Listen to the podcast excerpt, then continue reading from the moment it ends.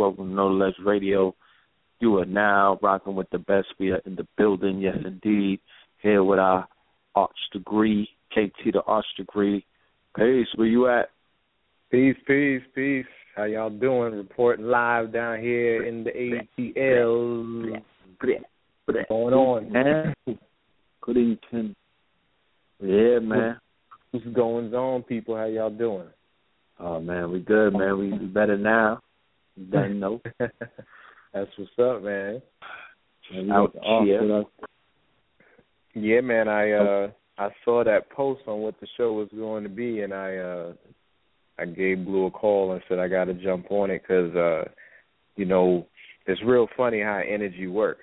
You know, when you resonating on a certain frequency, then sometimes you don't even have to communicate on a lower level in order to feel where you at. So uh-huh. I see that tonight was going to be about Tahuti. I said that's crazy because I just got done doing Captain America Decoded, and the whole DVD is about Tahuti because that's who Captain America is in the Marvel universe. Um, so I was like, oh, I got to come on here and, and talk about it real quick because I know the brother going to come on and uh, and drop some heavy science, and I'll definitely uh, be sitting down with my pen and my pad you already know. You know, you know, yeah. They just they just announced that they're doing um Civil War. I don't know if y'all picked that up, but a few years, about almost ten years yeah. now, maybe six years ago, they um released the Civil War uh arc in the comics where they had the super the superhero registration act where the government was like no more secret identity. Like we got to Yeah. register you. And it went like it was a civil war where Captain America was like nah and Iron Man was for it. And then they ended up fighting each other. So it was like a civil war amongst the heroes. And that's what Captain America 3 is. So when we talked about Captain America Decoded back in April and um you know I was just talking about the connection between Tahuti and Heru with Falcon and and Captain America you know they ended up fusing the two characters together in the comics and then they made the announcement they were doing Captain America three in Atlanta, and then they made the announcement. Not only is it Captain America three, not only not on, not only is it Captain America three they doing in Atlanta, but Captain America three is the beginning of the Civil War. Uh, which they're going to be doing in the movies. So Iron Man's going to be in it. There's going to be other Avengers in it, and they're going to like you're going to. That's why Batman and Superman moved their date because they come to find out that it's Iron Man versus Captain America on that day, and they was like, we can't mess around with that. So they moved their date so that they could have that slot. But um, yeah, man, it's crazy how that thing rolled, but for those of you out there that's listening for the first time and want to know, okay, why the heck am I talking about Captain America's Tahuti? Um, one of the people that gave me great insight into realizing that he was Tahuti was my man Clico, who shares my my decoded uh, uh, my decoded talents, you know, to T. You know, he's a powerful brother. Um, Shout out to we, you. uh. Oh yeah, big shout out to Cleet and definitely him and his son. Um, you know, which is which is the love of his life. I love following him on Facebook because you know seeing that that that father son love is very inspiring. You know what I'm saying? Mhm. Y'all, y'all know, y'all know, y'all know. But Yep. um, the the the movie Captain America it starts off with uh your boy Falcon running around uh the reservoir down in um in Washington D.C. and the sun's rising. Now we all know Heru represents the sun, so of course you're going to show Falcon um during the sunrise, bringing the sun in. He's going around the waters of noon, right? Why is he going around the, the waters of noon? Well, it's real interesting because Noon was pregnant and needed to give birth and Ra told her that in order for her to give birth, she couldn't give birth to any day within the 360 day calendar at the time, which re- represents you know the the circle. Well, Tahuti ended up looking out for her by playing Ron a game of dice, and he won. And when he won, he won one seventy second of the fraction of light in order to make the five exogonal days, which represents the the birth of Asar Set, you know, uh Neptet Set, you know, broke that whole thing down because he was able to create 365 days. Because when you look at a pentagram, you notice that the degree is is the 72 degrees, so 172nd is equivalent to five extra days out of the 360 degree cycle. So what does that mean? Well, you got Heru running around this circle, running around this these waters of noon, and all of a sudden you hear somebody say on your left. Um, you find out it's Captain America, and he says it. He does that four times, you know, before you see uh, your boy Falcon, you know, leaning up against the tree, holding his side. And what that means is, um, for any of y'all understands the mythos, Heru lost his eye to Set in the battle, and Tahuti was the one that actually restored the left eye back to Heru. So by him saying I'm on your left, he knows Heru had a blind side because he lost his left eye. And the reason why he went around noon four times was because Mercury, who Tahuti represents, as well as Quicksilver, um, him going around the uh the uh the waters those four times represents Mercury going around the sun four times as fast as Earth because it takes Mercury 88 days to rotate around the sun, while it takes us 365. So that's another reason why one of the helicarriers numbers was 88 um, near the end of the movie when they were trying to create, you know, the whole Project Insight thing and the and the, the algorithm. But that whole that whole thing right there was just giving credence to the whole uh restoring of the eye. And and most people don't understand you know what the eye represents the left eye being the moon the moon representing the phases of the moon. You're talking the gibbous and the crescent things of that nature and then that's synonymous with the fractions of the eye. But the reason why Heru and Set were battling because it was a, cosm- a cosmological um, allegory or, or analogy rather of the lunar cycle versus the great cycle because Set was representing Saturn. Um, and the reason why they were battling is because there was a time when we were following the lunar calendar month by month, but then there was also a time when we were following a greater cycle. So the battle between those two was a battle between those two particular calendars and those those ways we were actually dictating time and then what ended up happening was um the lunar cycle lost. we weren't following the lunar cycle like that, so that was him losing that particular eye. And it also representing, you know, the fact that when you go through the lunar cycle, um the new moon is not seen. So him losing that that uh that eye also represents the fact that during the new moon you don't even see the moon and then you see the crescent and then you see the um the waning um the waxing rather and then it builds back up until the full um so yeah. So we got done breaking down uh doing the the visual presentation of the captain america decoded. Um we did some real powerful sites down here in atlanta. We were at the georgia guidestone which is real interesting because when we went down there um they had just uh cut a notch for, for people who don't know who the Georgia Guidestones are, and Blue, please tell me about my time too. I don't want to be rude to the brothers, so give me a heads up. But for those Good, people brother. who don't know who Georgia Guidestones are, they're the um the Western uh, Stonehenge. Um in the late in 1979, some cat with the pseudonym R.C. Christian um ended up coming into Elberton, Georgia, which was the capital of granite on the planet. You know, they they have actual pyramid quarries in Georgia. They call them pyramid quarries. I I feel they call them pyramid quarries because they were actually pyramids and the rock and stone that they're quarrying from these particular quarries are slab stones and rocks that were actually pyramids at one time here in Atlantis, where Tahuti is obviously from. Now, this uh this RC Christian cat got um the bankers in there to uh take on um the responsibility from him and his uh constituents that represented, you know, the betterment of the planet in building a structure um that had a list of uh things that they felt were um, needed needed to be accomplished in order for the Earth to survive and the people of Earth to survive. And um, he ended up getting them to quarry um, rocks. Blue is called blue granite, so that's for you, blue, right there.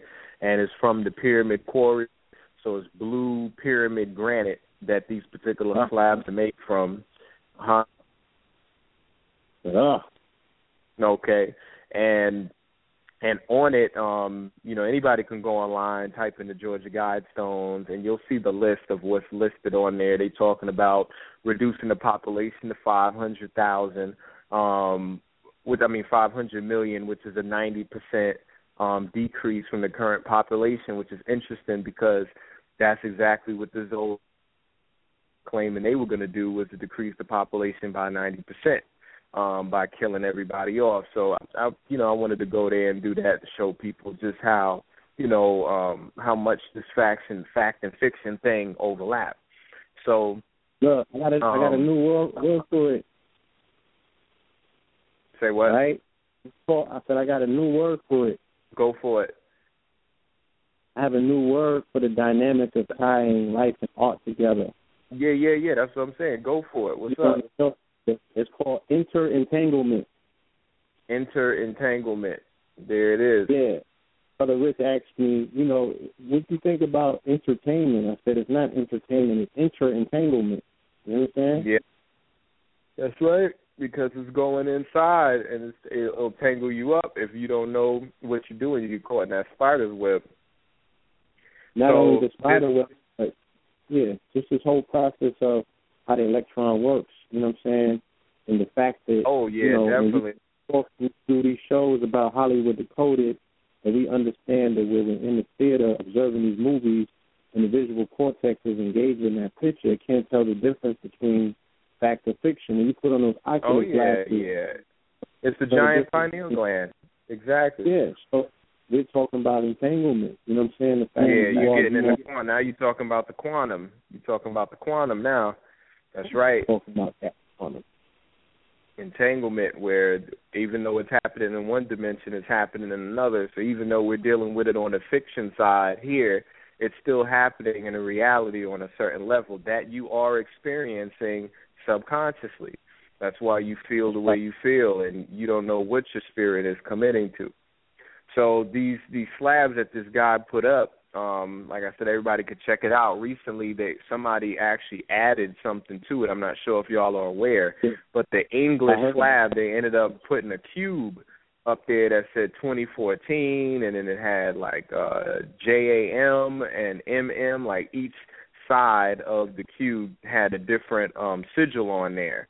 And um you know, when we got there, they had just taken it down. They say they destroyed it because they didn't have a permit or something like that. But it's it's interesting because in the video y'all will see it there. You know what I mean? So we were able to uh to catch that little quick piece in history, which I found interesting because I was right on the um the equinox when it was done.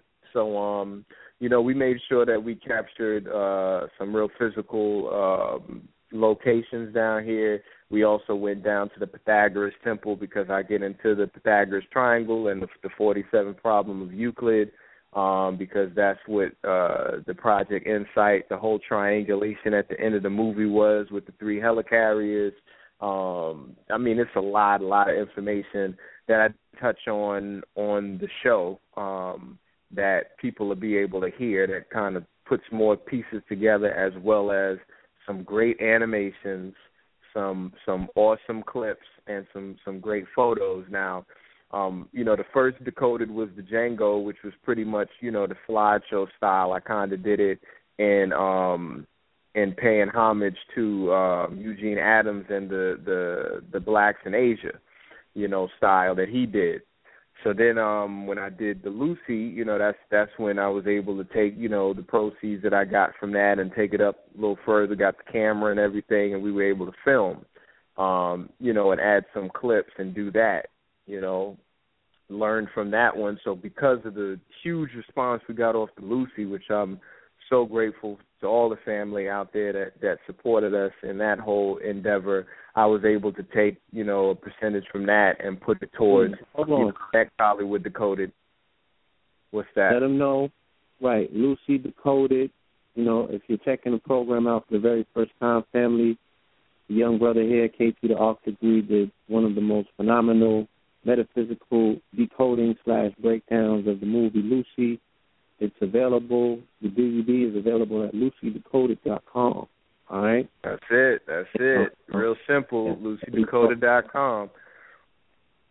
That's it. And and if anybody hasn't heard any Hollywood Decoded at all and wants to see what it all is prior to you, you know, um, investing in something, and you know, just check it out on the Ledge Radio. Um, I think we have about maybe twelve to thirteen Hollywood Decoded episodes. I, I ended up finding out, you know, when I was looking.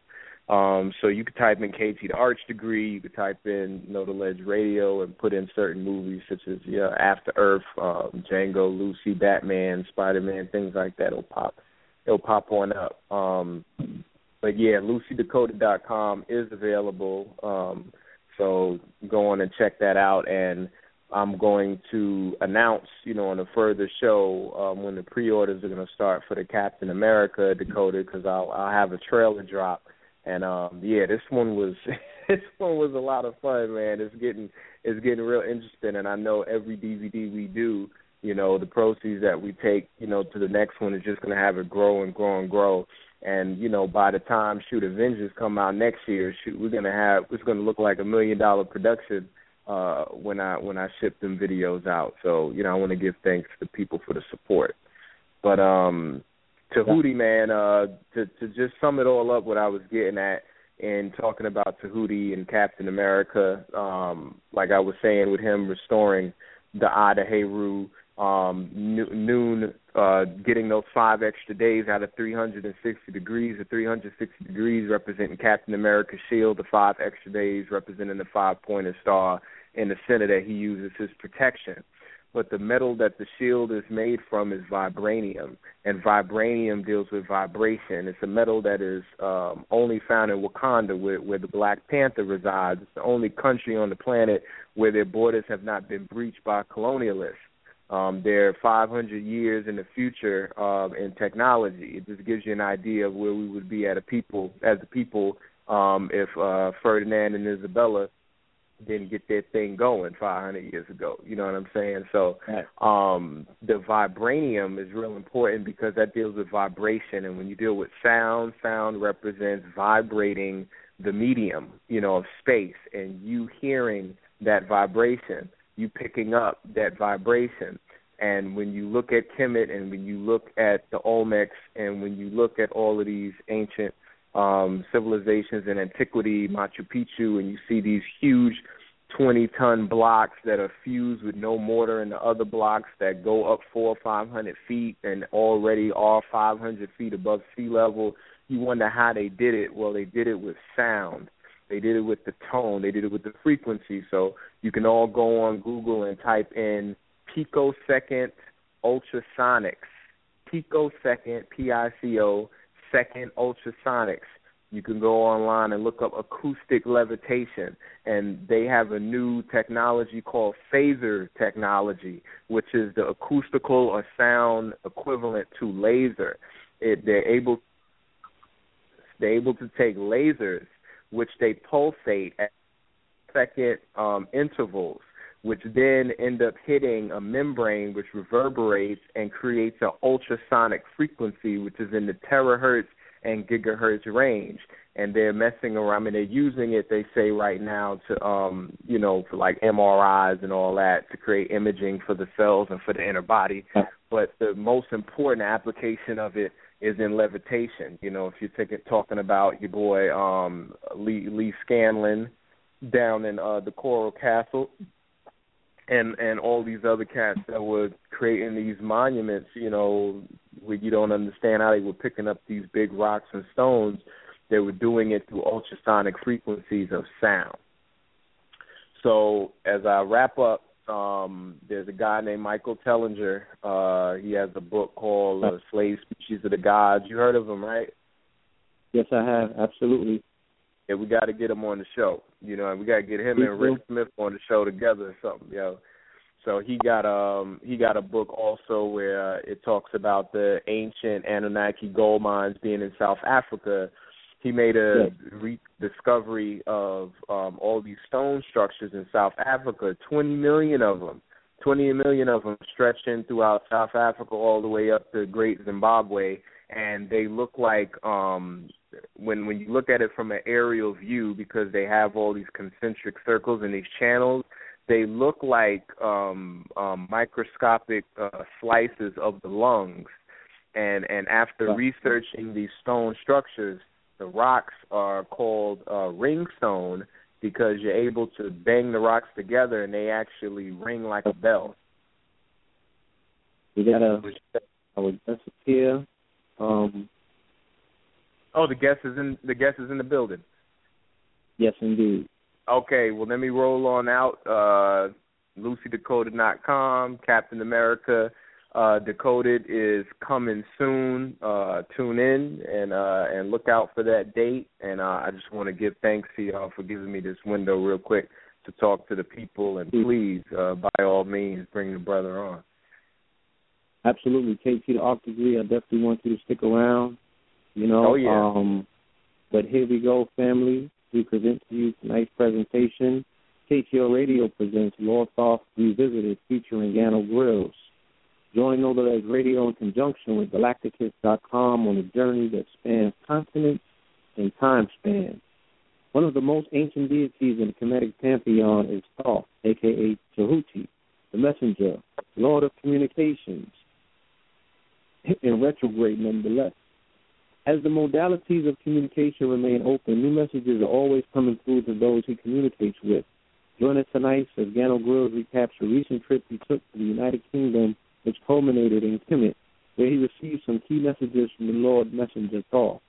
Also, Gano will be unveiling methods equipping your enlightenment and speaking candidly on his upcoming lecture series here in New York City.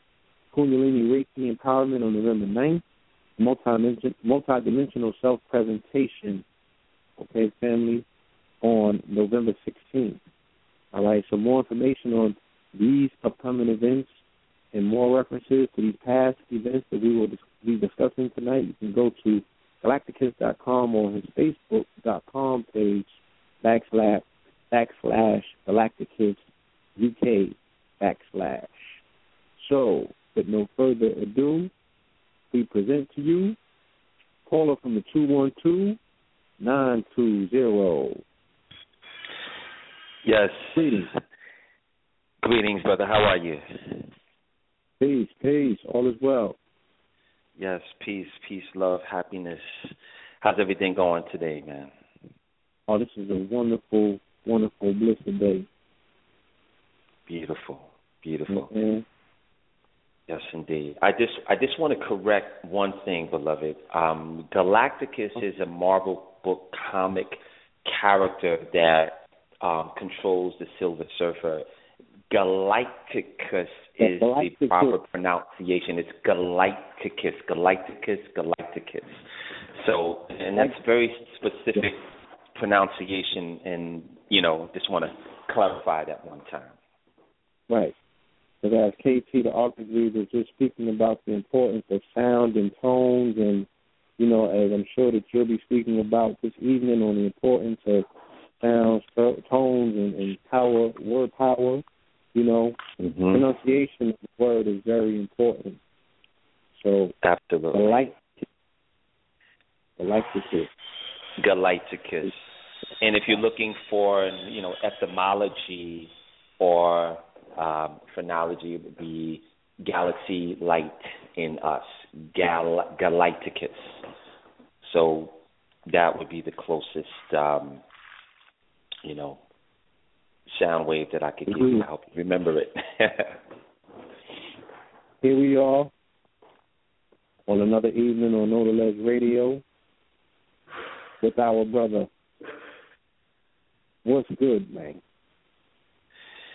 you know everything i'm still processing um everything that has occurred not not just on this last particular trip to london but i would say within the past four months alone it it's been past five months have been really exemplary of of some really magical things happening.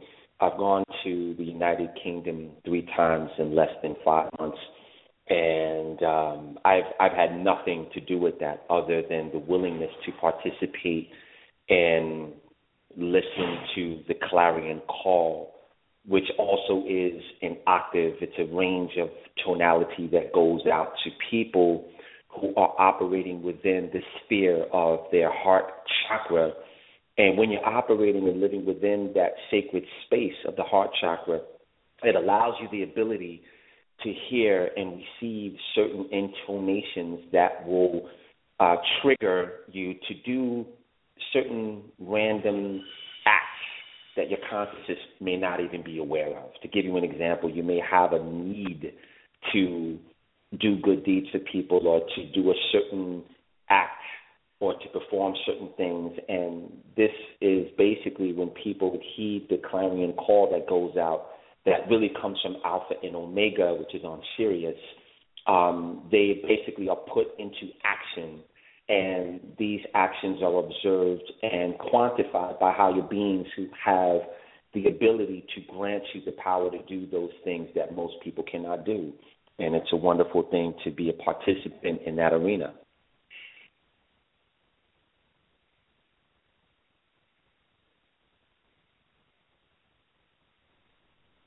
Peace, hello? Mm-hmm. I'm here, brother. Yes, indeed. So, I mean, originally, because you came on the program and you, you would be going out to the United Kingdom, I believe that they you know, requested that you bring one of your courses, your classes over there. Can you tell us about, you know, that initial journey when you first went over there and would open up the portals for the repetition of these particular visits? Well, it started out with a very good brother of mine, um, PhD Kareem uh, Abdul Kareem Darwish, who is uh, in Philadelphia. And, you know, he is with Ankh Rising Sun quite a bit. And he's the brother that he's my big brother. And we were just building one day, and I was telling him that I wanted to go out to L.A. And this was around the time, Blue, that I was telling you that I would like to do something at. I would like to do a presentation at the Agape, um, the Agape Church, because I believe the people in L.A., which in my, from my understanding, is the second largest community of spiritual beings so much to the point where they they actually have a large a large grouping of immortals that reside there in California. In New York would be actually the first place for that. It's a very spiritual place. But I wanted to do a presentation there, something that I created called Death, Money, and Dreams. But ironically, the title of that presentation scared a lot of people. so I had to put uh, the information that I presented there uh, on the back burner, but I was motivated to make that presentation um, at the Agape Center in California. So when I talked about that with uh, Brother Abdul Darwish, um, and he is a devout Muslim and Sufi master, actually, he basically was telling me about something called the New Humanity event that was taking place in the United Kingdom. And it was uh you know it was an amalgamation of people from all around the world and they were basically discussing world events. And Michael Tellinger actually was a uh part of that and some other people. He was he was slated to be part of it. And quite a few other powerful uh monads were going to be part of it i know that queen nakamura from J- japan was there and she's had some amazing experiences. It was a very interesting bill so he basically was telling me that I should talk to the proprietor of that uh, of that venue, call him up and see, you know, if if um, if he would be willing to have me aboard. So I did reach out to him and I told him about Galighticus and what I do, and I basically explained to him that the difference between myself and a lot of the other people on I don't want to say the lecture circuit, but let's just say the the community, the esoteric community I'm not really dealing with the uh, the woes of the dark cabal and dealing with the conspiratorial elements of what our reality is um, is showing us, or to people that are tuned into that. I'm dealing with um, empowering people, giving as much light to people as I can, solutions to the conundrums that we face on a daily basis, finances being one of them, uh, spirituality, or people not knowing what their cosmic cause is on this planet, and giving people anecdotes to things that they struggle with on a regular basis, therefore giving them the opportunity to focus more on their ascension. So he basically agreed that I would be um, there would be a welcomed a welcomed um, additive to the movement. So you know we made the arrangements, and I went out there and I presented to a really really wonderful audience, and I that's where I created a uh, a presentation called the multidimensional self. And I was moved to do that to show people that there are higher dimensional versions of ourselves that we are separated from because we're the consciousness is locked into this one third density body and we need to open up the pathways to be able to connect with those parts of ourselves and it went very very well and i presented that for three days and then lastly i presented it at um, at hackney at the create gallery which is in hackney wick and I presented to a whole nother audience there, which is you know predominantly our people, and it was really really nice. And I met some wonderful people that um, I am still in contact with, and that's how it started. And the spirit basically had brought forth some really powerful things as a result of me going that first time. The second time that I went back, what I did was I had all of the people that came to my presentation sign a list to see if they wanted me to come back to give them the empowerment of Kundalini Reiki, that initiation. And I got quite a good list of people. So that warranted me going back, I believe, in June. And when I went back this time, uh, I was picked up by my dear, my dear friend and student, um, Wendy, and she picked me up at the airport and she was moved to take me to Alexander's Palace, which is you know lovingly referred to as uh, Ali Pali, and it's the first place on the planet where they actually had the world's first uh, televised event in 1936, which is equal to the 36 chambers, which is very interesting. I actually thought that the I Love Lucy show was the first um, television presentation, but it wasn't. So when we went to Alexander Palace, I walked around and I was just taking in the view. And in front of Alexander Palace, there's this lovely meadow. It has a lot of foliage and trees, and it was really green. And being that I am an elemental freak, if you will, love nature and I love, you know, the elemental gods and the elemental kingdom. I'm very attached to them. And I, I was getting a call to go down into the foliage and just just be there so when I finished taking in Alexander Palace, we walked down the stairs and we walked in the grass. And Wendy must have thought I was crazy because as we were walking through the meadow, I'm talking to the trees, hugging the trees, talking to the elemental spirits and the gnomes, the fairies, and the invisible kingdom. Uh, you know, they're, they're not really available on our spectrum of light optically, but they are still there, and I, I feel their presence and I know that they're there. So I was greeting them and talking to them. I spent a good hour down there. And right before we were ready to leave, um, Wendy says, Gano, you know, hold on a second. And, and I was talk I was in the middle of these three trees, just talking to the trees. So she says, I see something. So she took out a camera and she took some pictures. And, you know, when I gotten back to where I was staying, uh, she showed me the pictures and I looked at the pictures and there were these really bright orbs, and if you go to uh, the Facebook page, I put the picture there. You could see these four really they're as bright as the sun. Actually, you could see them really really small light beams that are on my chest, and then you can see this huge green orb. And have you seen that picture, Blue? Yes, I have. The one that's located near your hand. Right that Absolutely. was the that was the orb um, that had settled on my on my right hand. I saw the I saw the orb floating into view, but when it settled on my right hand, I automatically assumed that that was Archangel Raphael because I also work with him in terms of healing and it was green and that represents the heart chakra. It also represents abundance and a great many things. So I just left it there and I thought it was very interesting. Um, I have lots of pictures and orbs like to come around me in different, you know, light anomalies. But then I looked at some of the other pictures and there was a triangle ship with four faces on the bottom.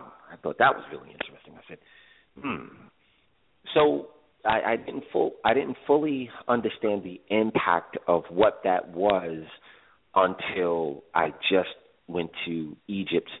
Um, I went to London first, and I spent about a week there for the third time, and then I went to Egypt, and that's when it was revealed what that was, and hence the name of this name of the show. And as I was going through some pictures uh, I came across a book called The Cross of Thoth, written by Crichton something. I, I don't know his name, but it was that same exact cross, which is the Gnostic cross, that had settled on my hand, and I wondered why that happened. So what I did was I went into a, a meditation, and all of this information came about. And Tehuti, or Lord Thoth, one of my superiors, as I refer to him as, made it clear that this was me letting you know that I am the reason why you have come to London because there's a lot of work here to do. And also, I brought you here to Egypt, and I didn't want to make that known right away. But I'm rubber stamping your right hand to let you know who you are. And some people will say, well, you must have been his right hand man as a high priest in other lifetimes. And I'll usually let other people espouse those theories or those notions because that's come to me about three or four different times from people that I know actually have spiritual sight and spiritual vision. And that's a very interesting thing. So that's basically how it started. And Egypt is a whole another trip. But just to deal with the United Kingdom um, on the third trip, it's there have been two classes of initiates that I've empowered and each empowerment or each class gets stronger and stronger. Um, this one particular class, this last one that we had, there was a there's a girl named Gemma, um, Gemma Violet Rose, and she's probably listening. But she actually, when I sent her the remote attunement, she saw clearly who I was in Egypt. And when we had our presentation on the 27th this past September, she had shared that with the whole class, and it was very, very interesting, as did all of the other initiates that were there. They had very clear vision of, um, you know, what their past lives were, who their ancestors were, um, who they have been, and it's a very, very beautiful process to hear the litany of all of the testimonies that come in uh, right before people are initiated. So that was um, how this past particular trip was, and there were so many other things that had occurred. Indeed, and I felt that you know it was important that we establish exactly how the chain of communication, you know, was initiated that led you on this particular journey, because I want to show people the evidence that, you know, our messengers or messages come through other people as well, and we have a choice in the matter because you could have heeded it or you could have remained home and tried to, you know, force your agenda in LA or what have you. But you listened, you followed through, and then that opened up a portal for which these other things have culminated into. Now, um, I want you to explain because, of course, on many people's minds, especially those who have never ventured across the pond, they want to know, you know, what exactly is London like? How different is it from the States? What are the conditions of our people there? You know what I'm saying? What is spirituality? Uh, you know, what place does it have in, in, in, in London? When people think of London, they think maybe of, you know, somewhere that's Gothic. They think of somewhere that, you know, uh, some very average energy might come from. Or some people might, you know, just have a picture of something totally different. You know, what were your experiences? How did you receive it? Well, it, it's very interesting, um, and, and I'll say that I I went to when I first got my words power. There was a word that I used to evoke every night that gives you the the power to see clearly in other worlds. So before I went to bed, I would evoke that word, and I would I would have a very interesting nightly sojourn. And one of the places that I started going to had uh, it was you know just just the tapestry, the the the way that the buildings were built. You know, I would come out of the dream state saying, "Wow, that's that's a really nice place. I really like that."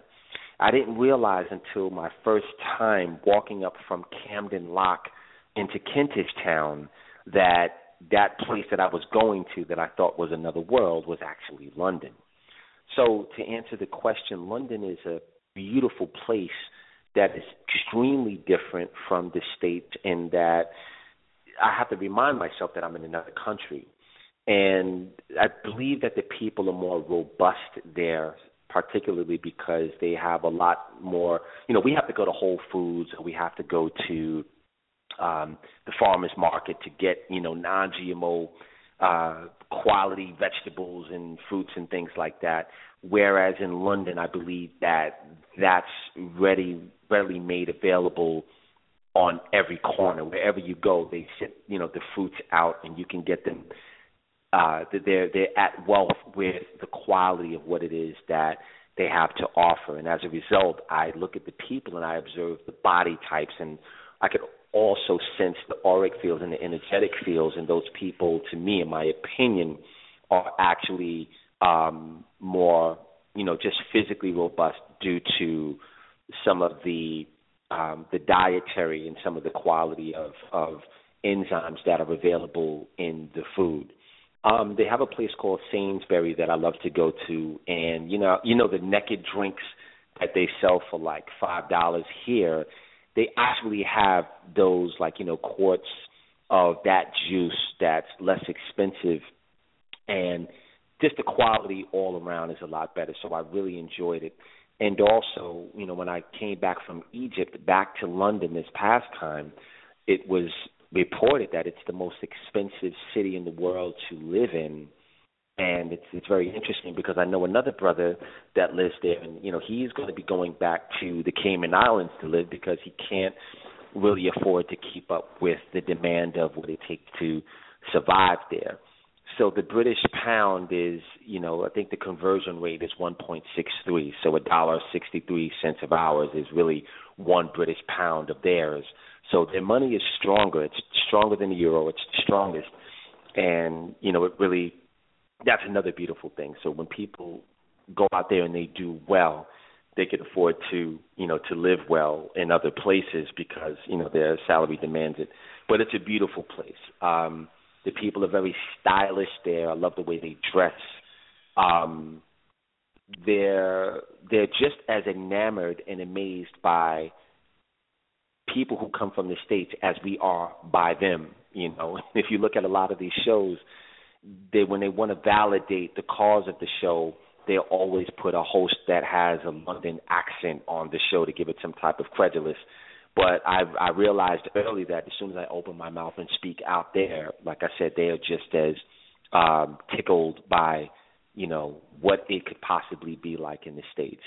So you know I was telling Wendy that I would really love to be out there for two months out of the year, and I've already done that just by speaking it into existence. It's a beautiful place.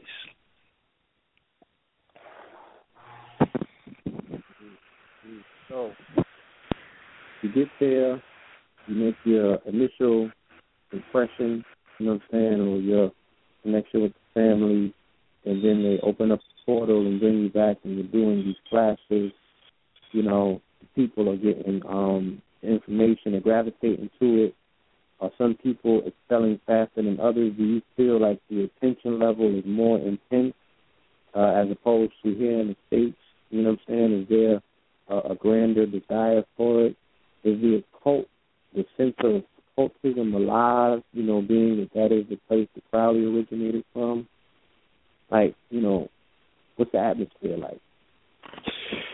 I believe that the people, and it's a. I have a mixed audience out there. You know, we have our people, and we have, uh, and because London is in Europe, there are students and clients that I have that are from Brussels. They're from um, Germany, they're from all around the world, and they basically, you know, it's not London is not too far for them to get to, but the uh, the desire to want to understand the creator is very much alive there. And if I had to compare it to New York, I think that you know we as New Yorkers may take certain things for granted. We, you know, we see the Statue of Liberty. We wanted to see it. We know where it's at. You know, we're not running to go to Rockefeller Center in droves or going to the Empire State Building because we live here, so it's not a big deal. But I would also say that the same also may be true for spirituality or people who are espousing some advanced spiritual modalities. There might be a reticence for people to receive that because they take it for granted. Because if you go to Harlem, you know there are brothers up there that have the tables and you know they have it by the pound. They have books and tapes and DVDs and CDs and people you know, there's always something going on at the National Black Theater and, you know, so many speakers and you know there's a lot going on or you know if you go to Nicholas bookstore there's always something going on so i believe that there uh we have it so much here that it's it's easy for one to take it for granted whereas it's not as available there in Europe or anywhere else the way that it is available here so the propensity for people to really hearken to the light or grab onto it is you know, it's definitely raised there, which is the reason why I've been there and uh so many times in a short amount of time, which is good. And those people are ready for it. They're ready to receive the the information, the energy, the enlightenment, the expansion, and they are doing the work that's required for them to have these experiences. You know, one of my first students, uh, his name is John Trent he's on his eighth cycle in my studentship program, and you know because I because it's the the studentship program that I have allows people. I put rituals in there that allow people to have more financial abundance so that it's not a problem and that they can concentrate more on the immortal side of themselves. So one of my students out there, I have him introduce me whenever I go out there to the audience, and he shares his experiences, and they're really, really quite colorful. And on his very first cycle, when he joined the studentship program, he goes into meditation, and he actually sees who I am on Asgard. And he said, Gano, I was there, I saw you, and you looked exactly like Idris Elba did in in that movie Thor. And when I asked who that was, who I was looking at, they said it was Gano. So it was it was hilarious because he dialed in immediately, and he has seen and witnessed so many different things from the spirit because he's following his passion, which is really to be an enlightened individual. And I would just say that's across the board for everyone that I've encountered in London. And, you know, they're definitely about it.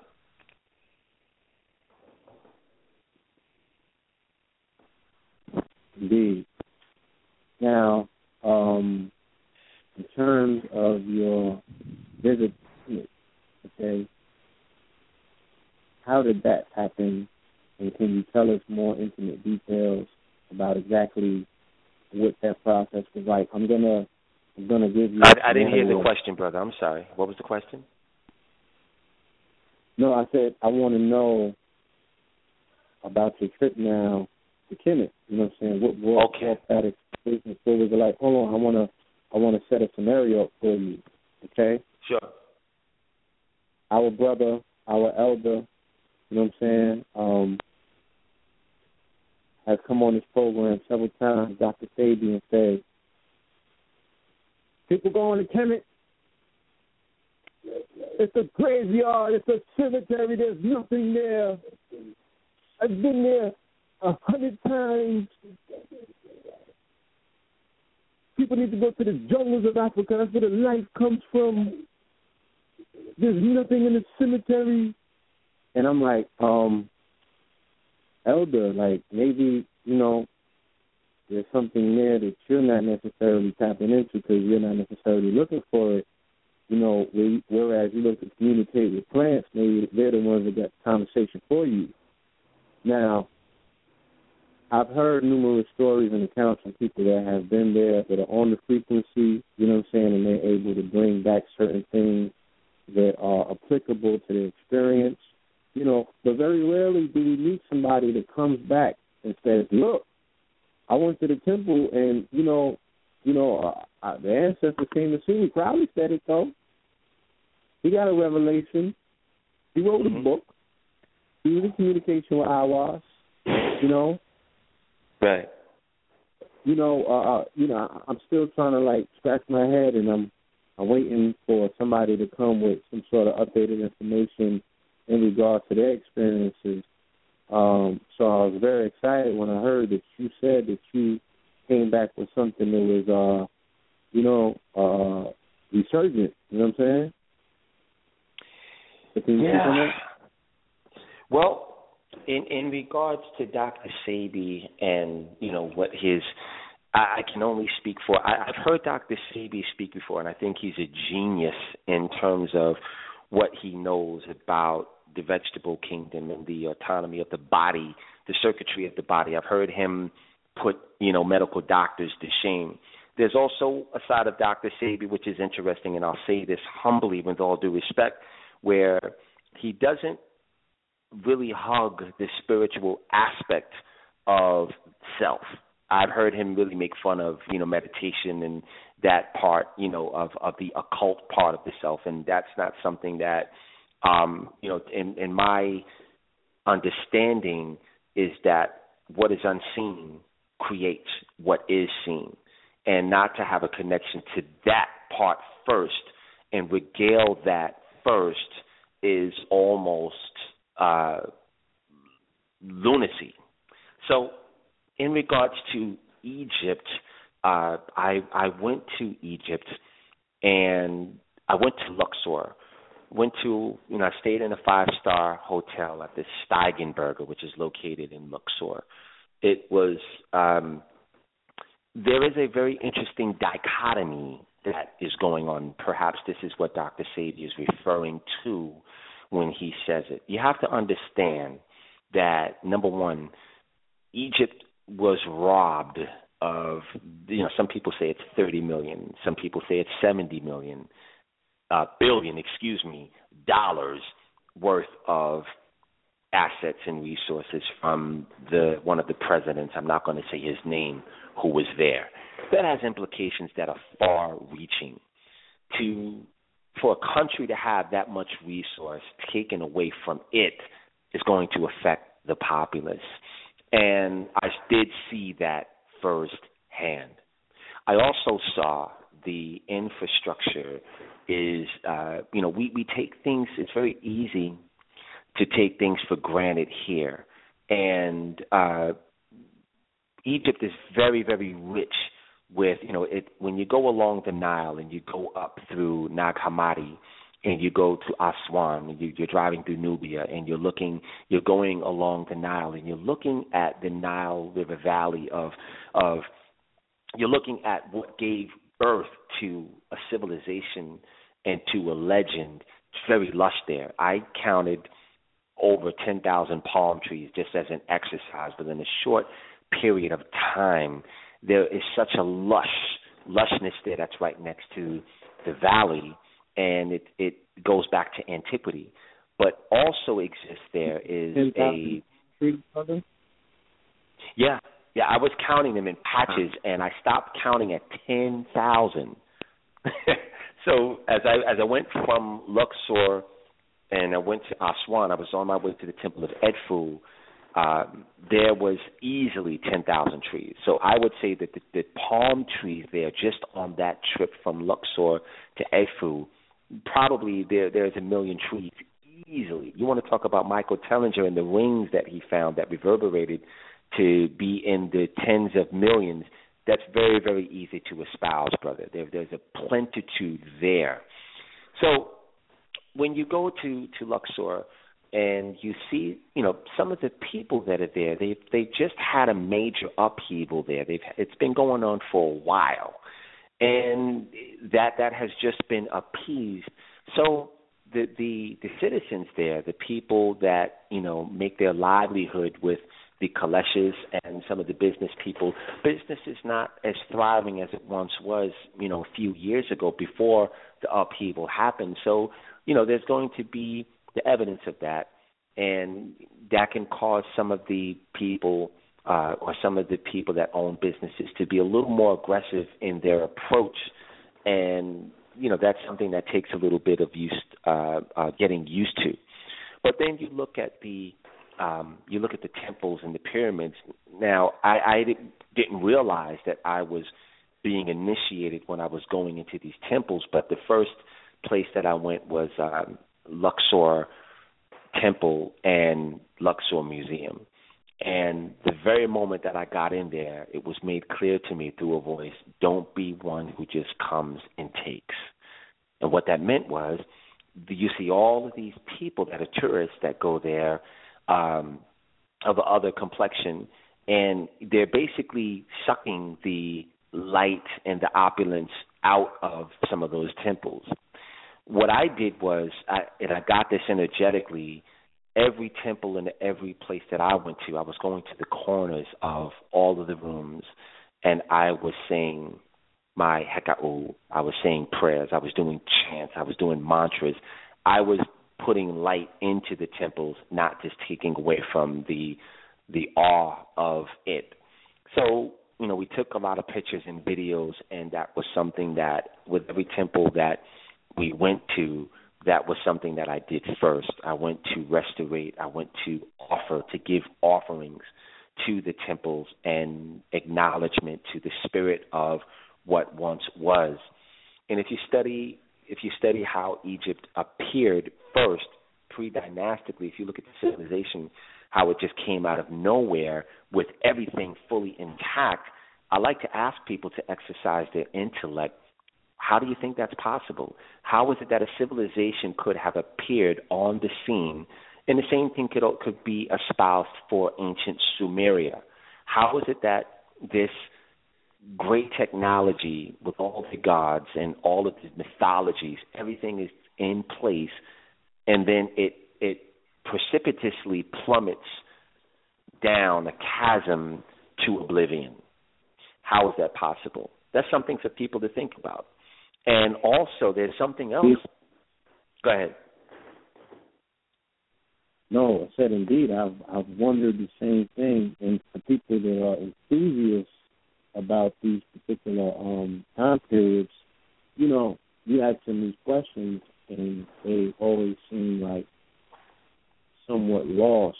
You know what I'm saying? Like, how can mm-hmm. we meet a civilization at its apex and then it dwindles backwards? But then, you know what I mean? Like, that already would cancel out Darwinism. you know what I'm saying? Like, right. unless we're in time backwards. You feel me? Like, was that the apex of civilization, period? How are we going to meet it at its height? Where the brother said they were using technology such as sound to move, um, you know, tons and tons of bricks and what have you. You know, our most advanced scientists are not necessarily able to implement those uh, methods right now. You know, outside of what he said that you know the uh, military has been able to do. So you know, I, I would like to hear your thoughts on it. Well, I, I think that interestingly enough, there, there there's a brother named Anthony T. Browder who really, you know, I have a lot of respect for him, and he's gone to Egypt quite a few times. And you know, I may have said this on your show before, but I'll say it again because it really resonates on a deep level with me and for everyone that I've echoed this to. And I want to thank Anthony Browder for this phrase. And this is the source in where I get this one phrase from.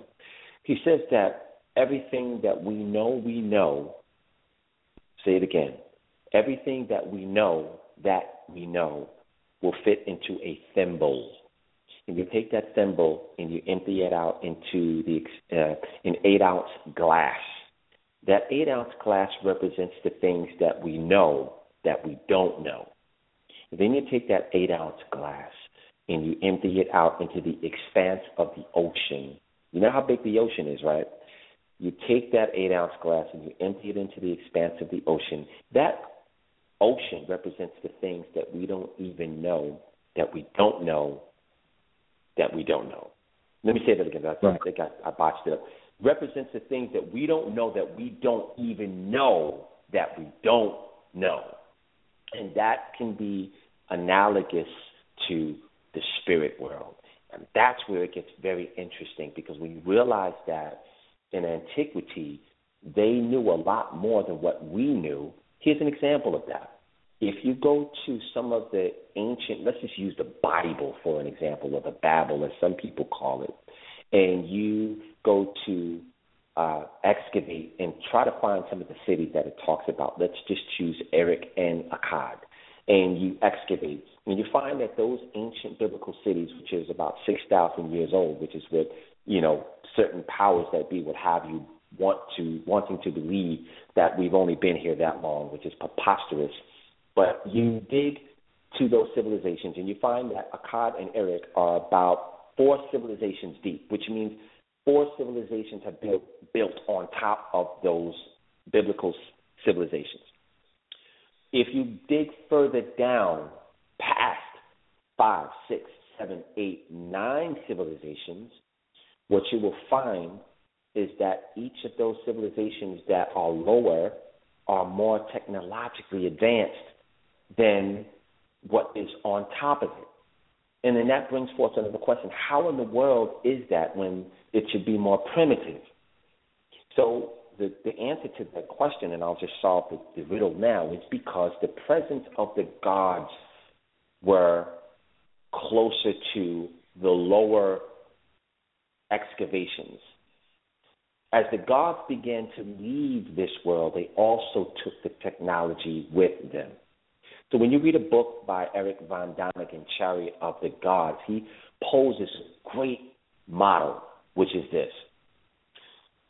You go to you go to a, a, a lower world. Let's say someone you blue pill, you and your brother, Navul and Clico and myself, and we take seven sisters, right? We get on a space shuttle and we go out to the closest neighboring planet that is made up of hydrogen, just like our world. And we get off there, we take off our helmets. The only thing about that planet is the planet is a million years behind where we are consciously. So automatically, we're going to be looked at as gods to those maybe Neanderthals, troglodytes, Cro-Magnons, or Paleolithicus beings that are there, or even distant hominids. So they see us touch down, take off our helmets, and between the 11 of us, we know how to build homes, we know how to farm and till the land, we know how to cook animals or make fruit, you know, plant fruit trees and vegetable and vegetation. We know how to do all of those things.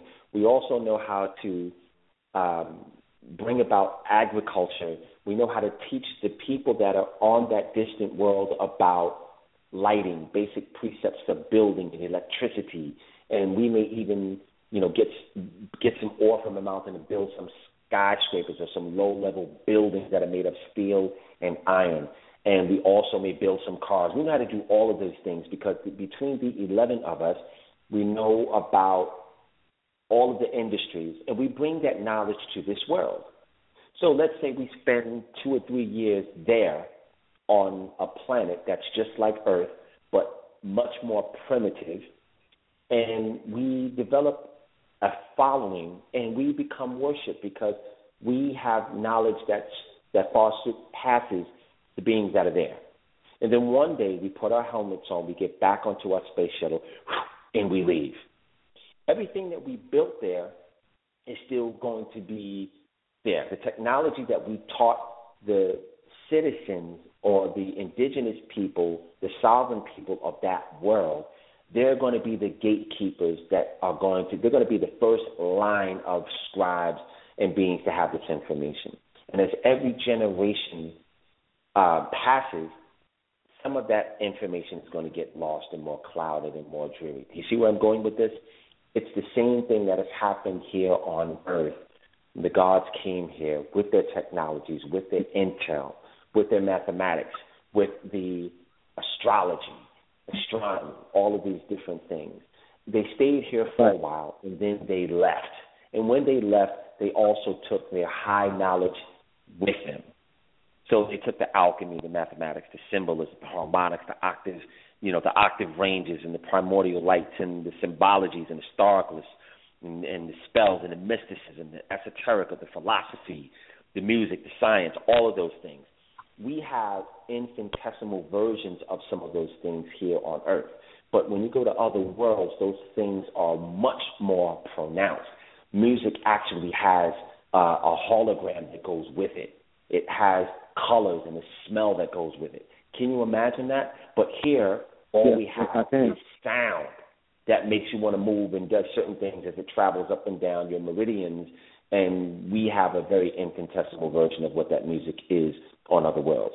So that's the reason why when I went to Egypt, I understood that immediately. Now, going into the temples, and you look at you know Tehuti and how he is he built the hieroglyphs and how he other things start to come to mind of how he was the one there with Khnum. In Khnum, with his mythology, how he had man on a wheel and how he fashioned the body and he breathed the life into this this clay figure. That's the same thing that predates the story of Adam in the Bible, and that's where they possibly got that from. Tehuti was there. Lord Thoth was present, giving Khnum advice on how to deal with his creation. He was also present there with Osar and Aset, or Osiris and Isis and Horus, and giving them wise counsel on how to deal with the jealousy of their brother, Set, and how to bring Osiris back to life. It was Tehuti that was there giving wise counsel. Tehuti has always been there recording everything that goes on. So in actuality, he really is the gatekeeper of the Akashic record, which is the happening and the recording record of everything. Some people call it the book of life. He would be the gatekeeper of that. So he set that system up to keep track of everything because he is that scribe. But I don't think people realize who this being really, really is or what he's done and how much value he has brought to humanity. And it really, it's interesting how other beings that I won't say their name because I, I don't need to, um, I don't need to diminish or mitigate the value of what other avatars have brought to this world. But in my opinion, my humble opinion, Tehuti, Hermes, Trismegistus, or Lord Thoth is by far one of the greatest that has anything to do with keeping our world together. And I don't think that people, um,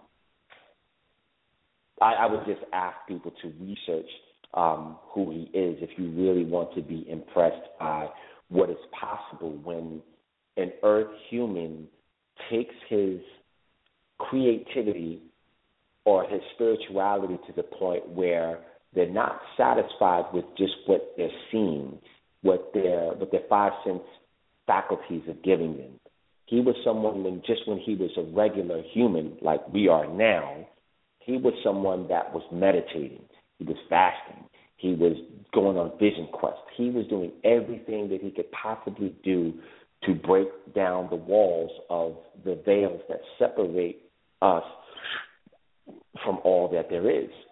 And one day he became victorious at doing this. Now, I haven't read, I, I don't know everything that there is to know about Lord Thoth or Tehuti. I don't claim that at all.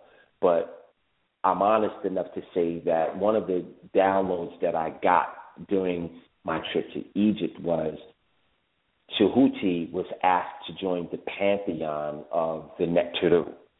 When they got down here, they saw him and they recognized his immense light because he had already achieved immortality 20,000 years before Atlantis sank. And that's the reason why he was basically able to give counsel to the gods because he had traversed all throughout the galaxies and the higher worlds and had brought back information that still is benefiting our reality. And he gave that, some of that same information to the gods who are regaled in ancient Kemet. And that's really mind blowing when you think about that. You know, he is the one that made up alchemy, magic, writing. The faculty of writing wasn't always um, here. We didn't have to write because we were able to pass holographic images into each other's databases in a nanosecond, and that would be a library of information. But we don't have that faculty anymore to the point where we're able to do that. So Tehuti had to introduce writing, and writing does exist on other worlds, but they've actually grown beyond the use of having to write because they can communicate telepathically or holographically, and we really have a long way to go in our evolution. But that was something that one of the many things that he's made available to us, and you know, it's very, very, very interesting. So, being in the the temples and doing uh, some of the rituals that I was doing, or just being there in the stillness or the quietness, and just absorbing some of what Tehuti wanted to convey about life there in Egypt during the golden age when they were on the planet. You know, I'm still processing that, and I have to sit in meditation. And every time I do, which is every day, what data comes out. And like I was saying before, I am really sit. I'm, I'm forced to sit down and write a book of all of my experiences or what I've been getting because it's that voluminous.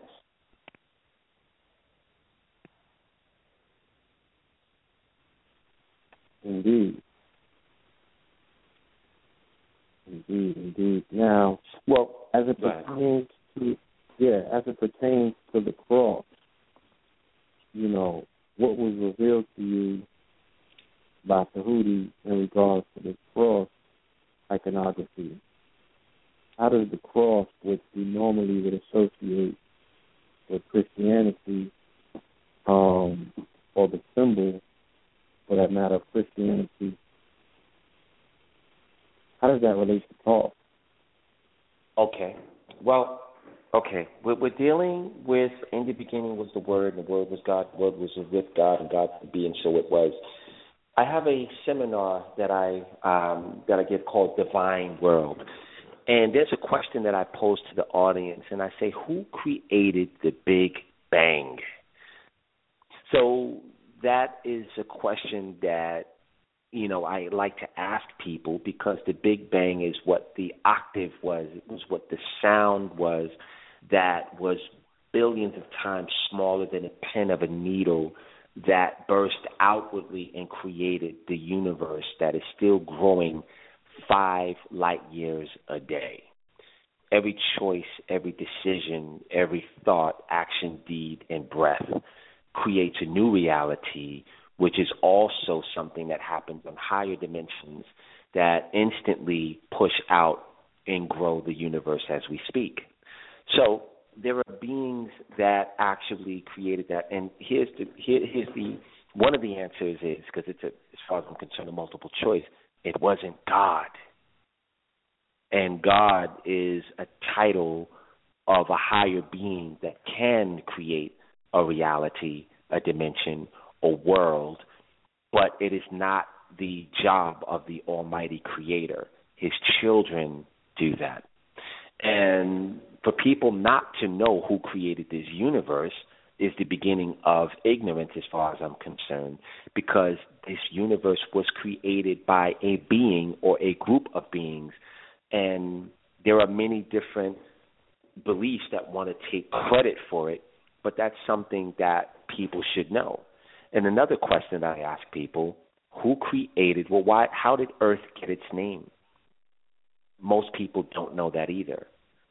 And that's something that needs to be researched and known as well. So, in terms of the um, what it is that we don't know, and this is something that I also got in the meditation, if we don't know about the mistakes that we made in the past in terms of I'm talking about even before antiquity, we are we can easily um, perpetuate that over and over again. And there will come a time where Chicago might not be on the map 200 years from now. There might come a time where, you know, there are people that actually have the ability to see into the future. And I've heard many, many of them say that California will not be on the map. New York won't be here. Chicago won't be here. There are a lot of places that will fall into the ocean.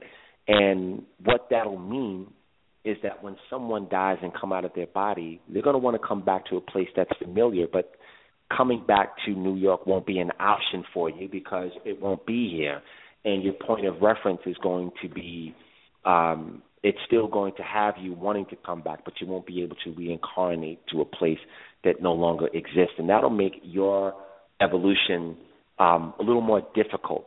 So the point is, and this is something that I've learned from Tehuti, is that he says if you learn to seek enlightenment to the point where you master your body to the point where you can drop your body, you could turn your body into a Merkaba or a light ship. You can avoid the consequence of when the earth decides to go into a retroactive or go into a pole shift or go into a different default that rids the planet of all of the human life on the planet, you can go into a state where you're not affected by that. And this is the reason why Egypt and Sumer were able to come online at the very top because these beings, uh, Thoth, Ra, and some other higher beings that were from the older mystery schools, they had already learned to establish um, immortality. And that's the wisest thing that anybody can do because to die without full memory of who you are, you basically have to start all over again. And as I consult right. people, I can't tell you the amount of times I've heard people say, I want this to be my last lifetime. I know this is it. And I, you know, I don't want to be the one to tell them, no, this is not going to be your last lifetime. You have about another 50 lifetimes to go. They don't understand what it means for this to be your last lifetime. And there are some things that you have to enact in order to make that a reality. This is the reason I mean, why I go ahead. People throw that around. I, I see it on their statuses, on Facebook, you know, things of that nature. What exactly does that entail? You know what I'm saying? What sort of process, what sort of dedication, what sort of intensity does one have to commit for them to pretty much, you know, um, get all of the I's dotted and the T's crossed this time around? Well, one of the things that and who um, and, who and what I, determines that? sorry, say that again, please. I said, and who and what determines that? That's a great question. You're the one that determines that you are the one that determines whether or not you will come back. It's it is only you. There's not a group of beings that say you can't come here. It's you. And there's a great movie that one of my teachers, her name is Reverend Adara Walton. She's a she's a uh, an amazingly accomplished woman who you know has two PhDs. Um, she's a shaman. She's a healer and she actually lives in Santa Fe, New Mexico, and I, I spend as much time with her as possible. And she, you know, she told me about this movie called Astral City. I will prescribe anyone who's listening to my voice to go to YouTube, purchase the movie for four days, look at the movie two or three times. But in that movie, Astral City Astral City, correct? Astral, A S T R A L. Oh, okay, Astro City. Cool. Yes, right. Indeed. That movie yes. will give you a clue as to what the spirit world is like, what happens when you die. But let me give you an example of that, because you say who determines that, and when I say you, that's what I mean And just to give you a, a more visceral look at what that is, um, in that movie, and, and they, you know, that movie actually came was a gift from the spirit world.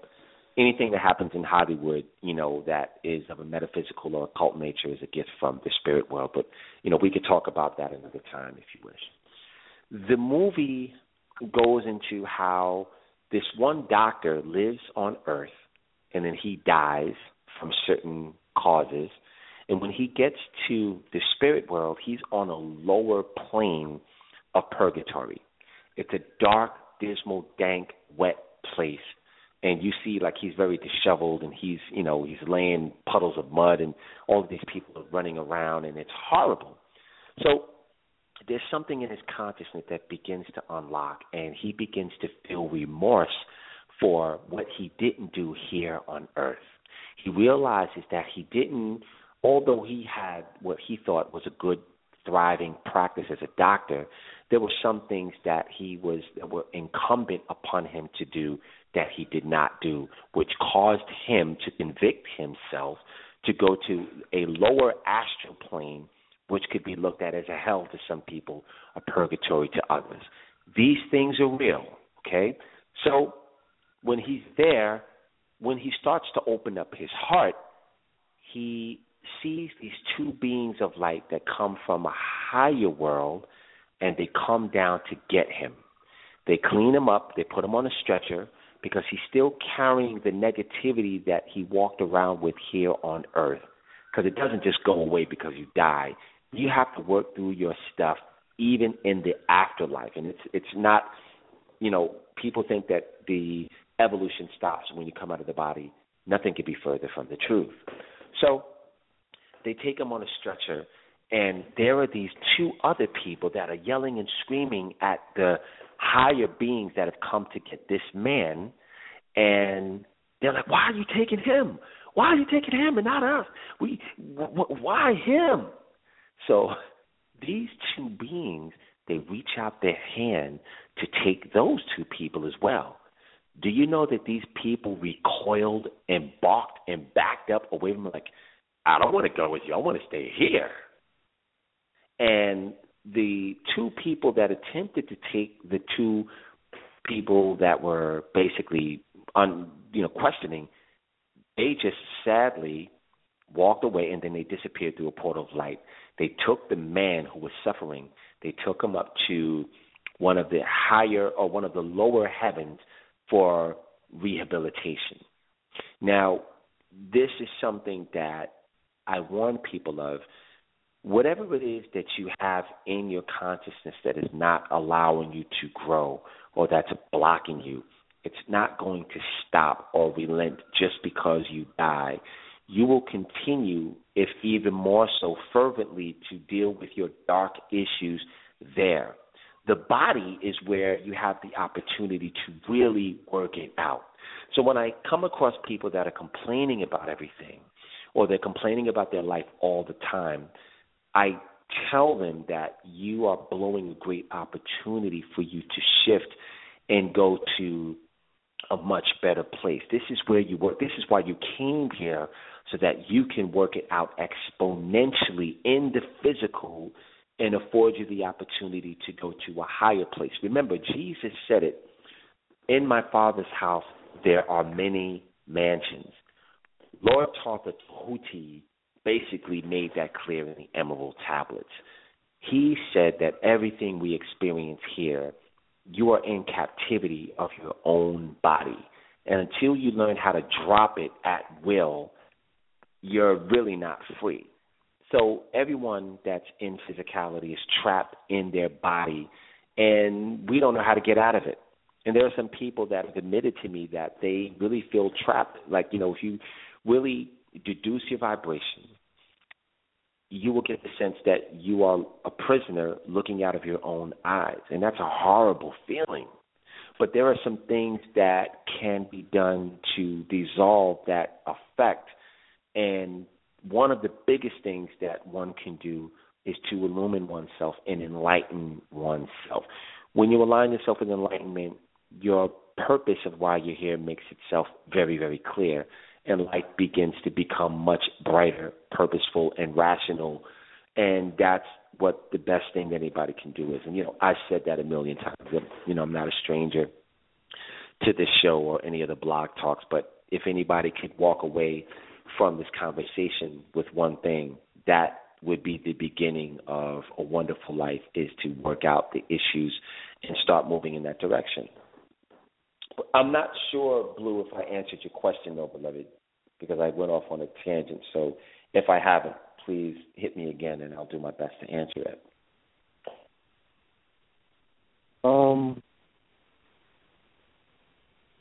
I mean, yeah, for the most part, you've answered it the best way that I guess, you know what I'm saying, you're qualified and know how to. Um mm-hmm. I think it was it was a multi pronged question. You know, I was throwing a lot of different things at it and I think that you qualified it by pretty much summing it up saying, you know, it's pretty much it's on you. Right. Know, so person will have to determine exactly for themselves what that means. I don't mm-hmm. think that there's one cut criteria uh, across the board that says you got to get to this phase of this or that phase of that. Right. You know, a, a person pretty much knows, and I think that that more so means that someone has to come into peace with themselves. Right. And that, know what that peace means and know that they're there for it to all make sense. Right. Well, I, I would say also that there's an axiom called know thyself. And, you know, there are people that are in the church, they go to church once a week, or sometimes there are people I know that go to church every day. They, they're very active in the church. And there is a reward for that kind of devotion. But because it's coming through the advent of religion, uh, it's going to be, you know, there are many different heavens, there are many different gates. And anyone who is part of a religion, whether it's Al Islam or it's Christianity or it's Judaism, you're going to be you're going to be relegated to go to one of those heavens. But those heavens are nowhere near as opulent as the heavens of the divine world. So a lot of people ask me, well, how come the Christians they you know they don't you know anybody that believes in Jesus and you know Jesus died on the cross for my sins and you know they they go to church and they do you know they listen to Joel Osteen or you know T.D. Jakes and you know they they they're they're in the gospel choir and all of those beautiful things. Yes, they will get the reward that is duly measured to their output of what they knew how to do. They will be judged by that doctrine, and they will be rewarding. They will be, you know, um, rewarded according to that energy that is associated with that doctrine. And if you read a book called Power versus Force, they measure Christianity, Islam, and Judaism, and they rank at 400. There's a problem because the highest ranking you could get is a thousand. Wouldn't you think that religion should rank higher than that?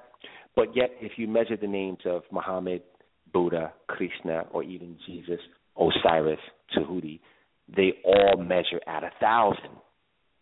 So there's a problem with the being that's associated with the religion, and there's a there, there's something there that's not translating.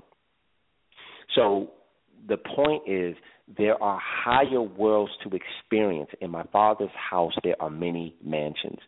Um, there are many higher opulent realities to experience, but it's only going to allow you in if you have worked on your consciousness to the point where you can espouse it. You get it? If you cannot entertain what a higher being looks like, you will never see one. If you have worked to read and adjust your uh, your retention to the point where you can perceive on a higher level, then you have no ceiling to what you're capable of um, of experiencing. So when people lock themselves away into the box of religion, they do themselves a disservice because they will come back. And here's the thing. This is the thing. When you look at Astral City, this is what happens. there there are people that go to this place, which is it's not purgatory, but it's not really an opulent heaven either.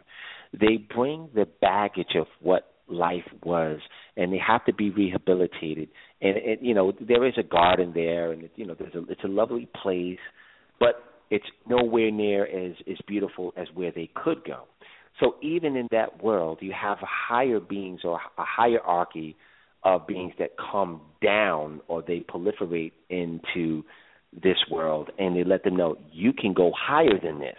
But the way the only way that you can get here is that you have to do the work and open yourself up to give yourself that uh, that passport, or else you'll be stuck here. You will never get to a place where Krishna is at or Lord Thoth is at if you're dealing with a lower doctrine that doesn't allow you to have open a more open perception. You wouldn't be able to fathom it. So one of the things that like I said before that you know I teach my students or my clients is these are the keys to some of those realities and when you experience the miracle that corresponds or that's associated with it it just happens miracles don't have a drum roll they don't come with fairy dust before it happens. It just happens. And then you accept it or you don't. The problem is most people don't accept the things that are a gift from the creator or higher beings because they want to question it or they want to diffuse it or they want to explain it away and give it away to what the Christian doctrine will have you believe. It has to be from the devil because it's you know it's it's it's of the occult and the Lex Romana has done a great job at making people afraid to experience the fullness of what is divine. And that's something that we really need to come out of. Because there's a lot more to experience that the Creator made just for you to experience. You know what I mean? And it's all there for the taking. So for the family that's here stateside that might be hearing this presentation and getting a little bit jealous because you went across the pond and, and gave the family so much over there, you know, you just seem to like squeeze your sponge out, you know what I'm saying? What are you offering here in the States for the family that might want to get some of this training, you know? Because okay. who doesn't want to secure their seat? Absolutely. Well, I, I'm always, you know, every three months I always have something going on. The the only problem is I think there are some people that might have taken it for granted, and the spirit will move you where your energies are suited best.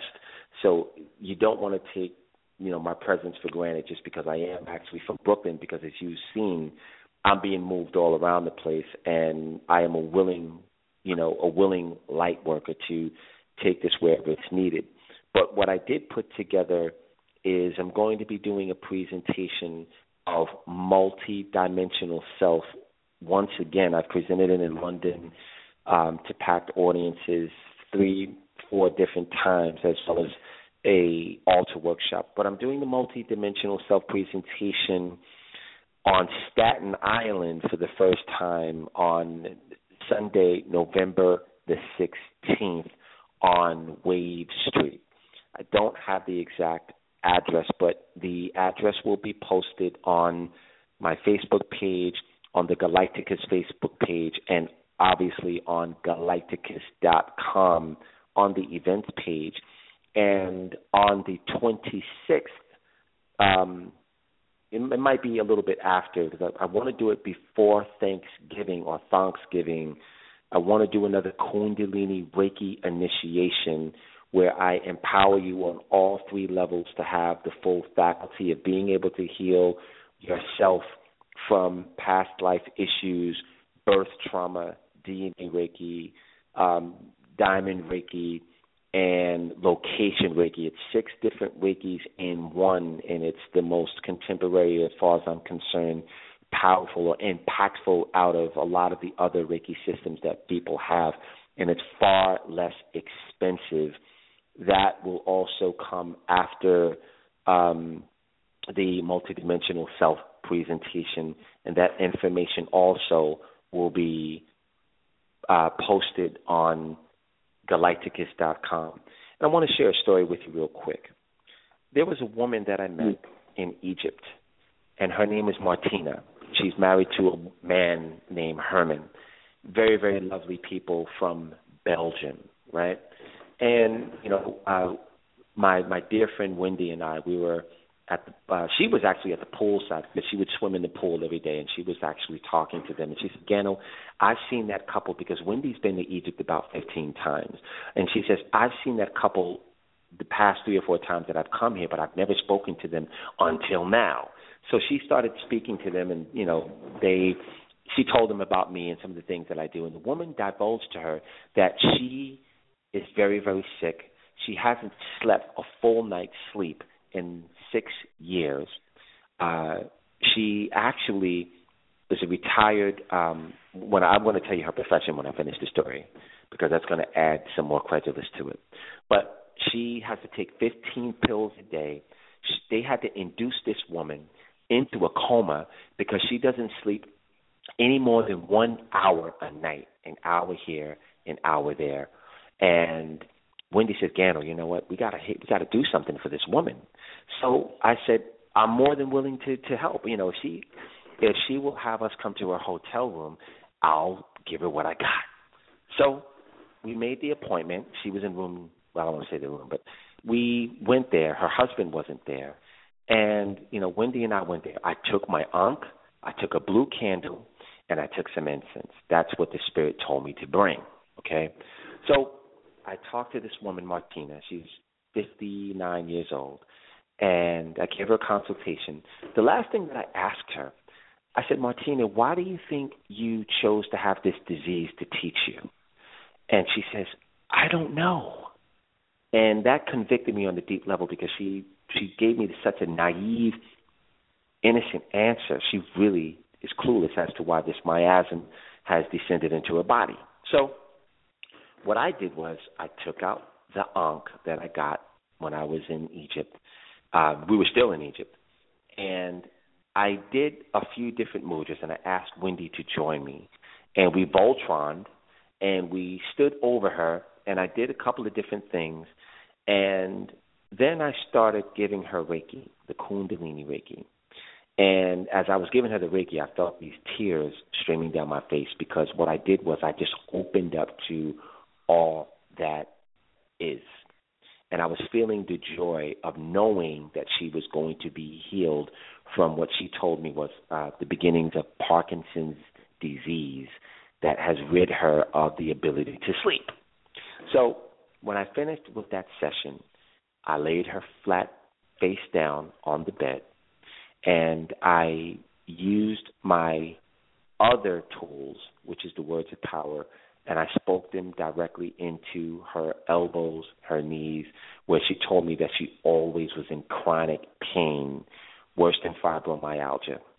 And I did some other things where I took the holy oil that I make and I also rubbed it into those parts. And I did some mudras, and she was out like a light. So I put the candle in the tub I left it on because that is a portal to the spirit world. I also put a glass of water by her bed, and I put the do not disturb sign on the door, and we let ourselves out. And I only wish that her husband would not disturb her, walk in and think that she was dead, because it's probably the first time he's ever seen her. She was snoring when we left, right? So I didn't see her for a couple of days, and uh, we were downstairs one day and she comes up and she gives me a big hug and you know she's she's bouncing off the ceiling. She said Gano I slept so good that night. And I just got an email from her because I've been back for a few weeks. She says Gano I've been sleeping every night every single night um since you left. I'm so grateful to you. My husband has been massaging me every night. I don't know fully what you did. And um she asked me what the bill was and I could have easily said, well, it's going to cost you $7,000 for what I did. But I got immediately, this is not about the money. And I told her, you don't owe me anything. That was a gift from me to you. When I went to meditation, I was told that that really that was really more of an initiation to show what's possible with the power of the Ankh. The energy that I gotten from Egypt had been turned up many times over. And this is the healing that you are able to do. And guess what? These two people are retired. They work the same profession. Guess what they were? They were chemists. Chemist as in Kim, Kemet, Egypt.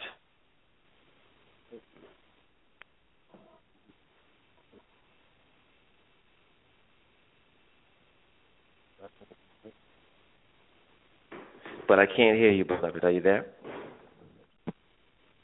Please, yes, my ear. Can you hear me? Okay. Yeah, I can hear you now. So that's an example.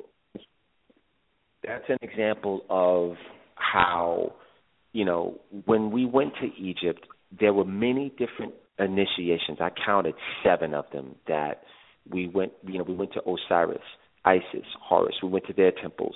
We went to Philae. We had to do a ritual in the water. We are going to put together a trip to Egypt where we're going to repeat those same rituals. Um, and we're going to do it for March. And we're going to announce it probably within the next two or three weeks. If anyone wants to go, it's going to be very unusual and different from some of the other journeys that some of the other people that go to Egypt.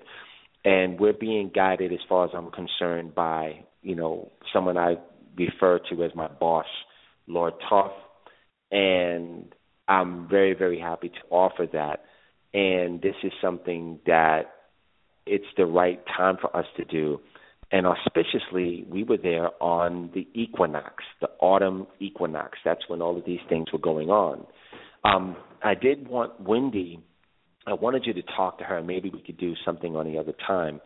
But I wanted to just say that the very first night we got to Egypt, we were also taken up on a beam ship. And I don't want to tell the story because I really don't want, you know, I want her to tell it because she's the one that had the visceral experience of it and I get I really get tired of it of talking about all of these things that happen. I think it'll be a lot more valuable for her to tell her side of of what happened.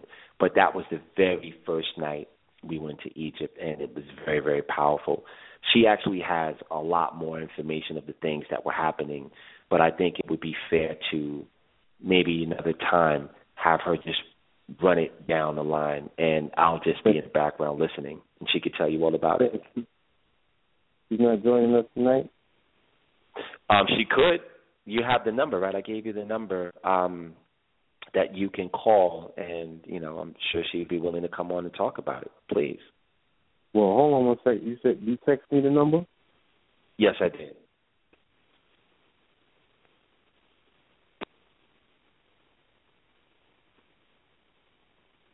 All right. Did you send that to me? And it's um, I see a message that I got from you that, that requires me to download it. Sent it as a contact or something. Yeah, I sent it to um. Yeah, I texted to your phone. Yeah. If So in you other words, you don't have access to it, right? Because I'm on the line with you. I'm trying to download it now. Okay, would it be send easier if I email it to you? Yeah, no, just send me the number. You don't got to send me the name as a message. Just send me the number as is to my phone. I'll receive that, and I'm gonna see if I can call it uh, via blog talk. Okay, I'm gonna have to write it down because I actually screenshotted it. So I'm gonna do that now. Let me just um, I'm gonna take this thing, I'm gonna write it there. Technology is amazing, isn't it? Oh, definitely. okay, so let's Yeah. see. Does Yeah, have a hand as well? Because I know that you know him being the Lord of communication and Lord the the messenger. You know, we look at these devices, and these are the devices in which we communicate on. Who governs technology by way of communication? Who's responsible for this iPhone six?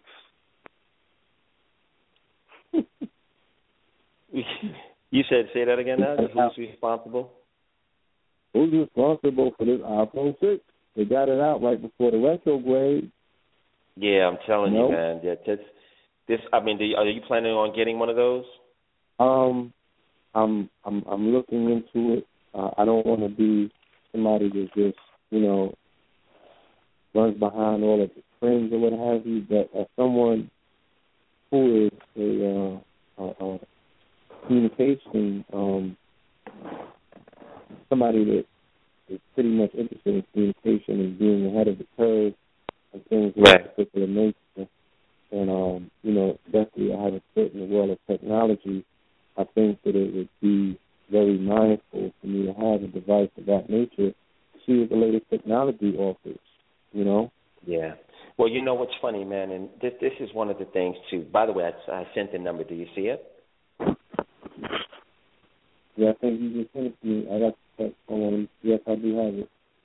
Okay, so yeah, and now you know that's a London number, brother. So you're making an international pretty cool, and call. I see it.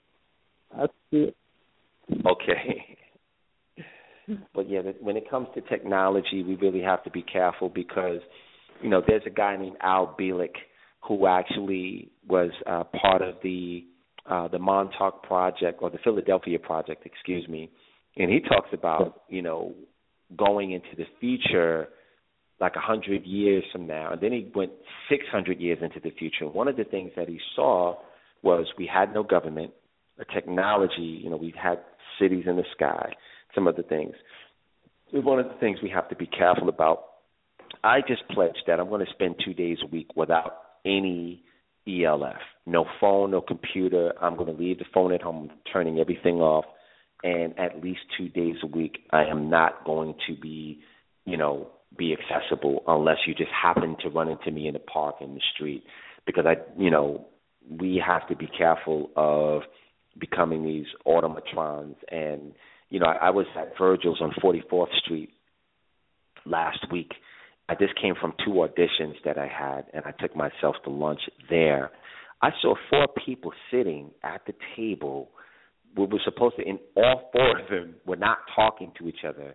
They were looking at their phones, and I said, "This is what it's come to. Like, you know, it, it, it's ridiculous." So I don't want to be that person. And you know, one of the things that I pride myself in is being fully present wherever I'm at. But we're creating a very interesting dynamic with all of this technology where we're just really cut off from, you know, the one on one really, really being dialed in with each other, you know? It's very interesting that you say that. Um, I'm anticipating that our next show, uh, one of my partners requested come on the program. Um, he's been sharing some information with me for a minute now about the year 2025, 2026, and you know, I've I've I've been getting some. I wouldn't say necessarily backlash, but people are telling me that you know, we want the show to be a little bit more optimistic and, you know, oftentimes when you deal with subjects you guys have a tendency to go into the uh the realm of doom and gloom, you know, where the scenario is just not so positive and everything. So I, one, I tell them I'm a Scorpio. Two, you know, I'm like, all right, I don't, you know, I'm totally optimistic even in the face of, of, of adversity and all sorts of other things, I'm always optimistic. That does not mean that I don't have a calling to still report things, you know what I'm saying, as they are or as they may be. If I can share a scenario with you and you don't want that scenario to be a reality, that doesn't divorce you from the power to change that particular scenario as you see fit. You know what I'm saying? Somebody Yeah, amongst no, us, but- thoughts a thing, and we have a trillion something, you know, thoughts competing at once. Who thoughts win out? You know what I'm saying? And if thoughts are Right. things like, what about a baby's thoughts? Like, do them shits come to reality? Because they be thinking about some pretty imaginative stuff, you know, that doesn't have any bearing in terms of in solid base reality. Or their minds not powerful. They just came from, you know, the great divine. You know what I'm saying? That Mhm. oneness. So whose thoughts actually went out when you got a million, a trillion thoughts competing for that, you know, for the uh, the, the dominion of the second? Right. That that's a whole show. But it it is, is and I could speak on that. I could definitely speak on that. So yeah, call call me up when you have I want show. you to. I just want to make this one next point.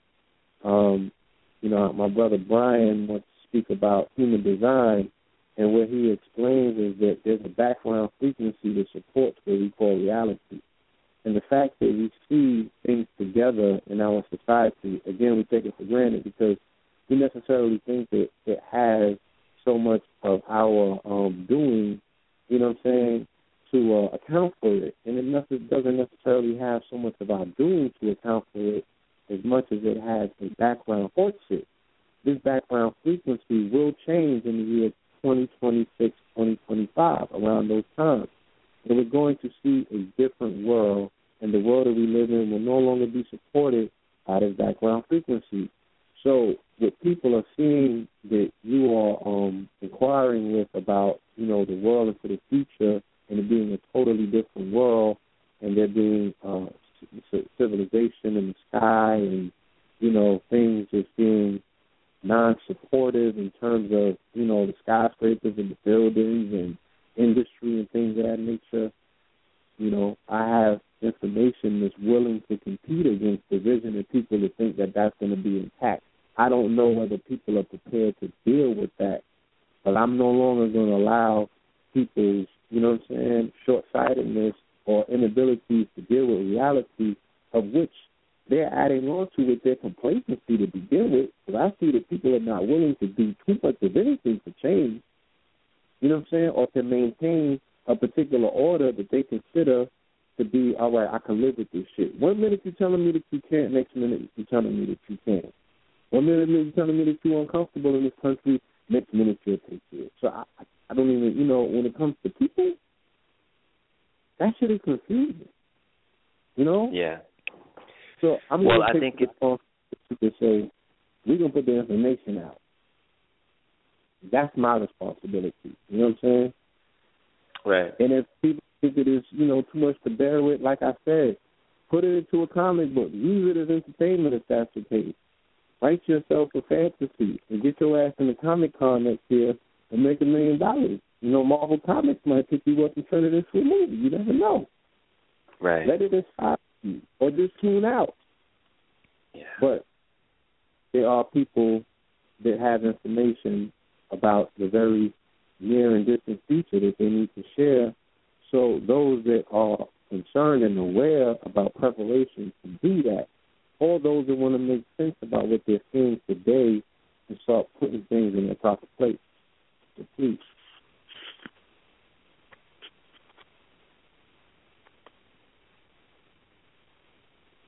Okay.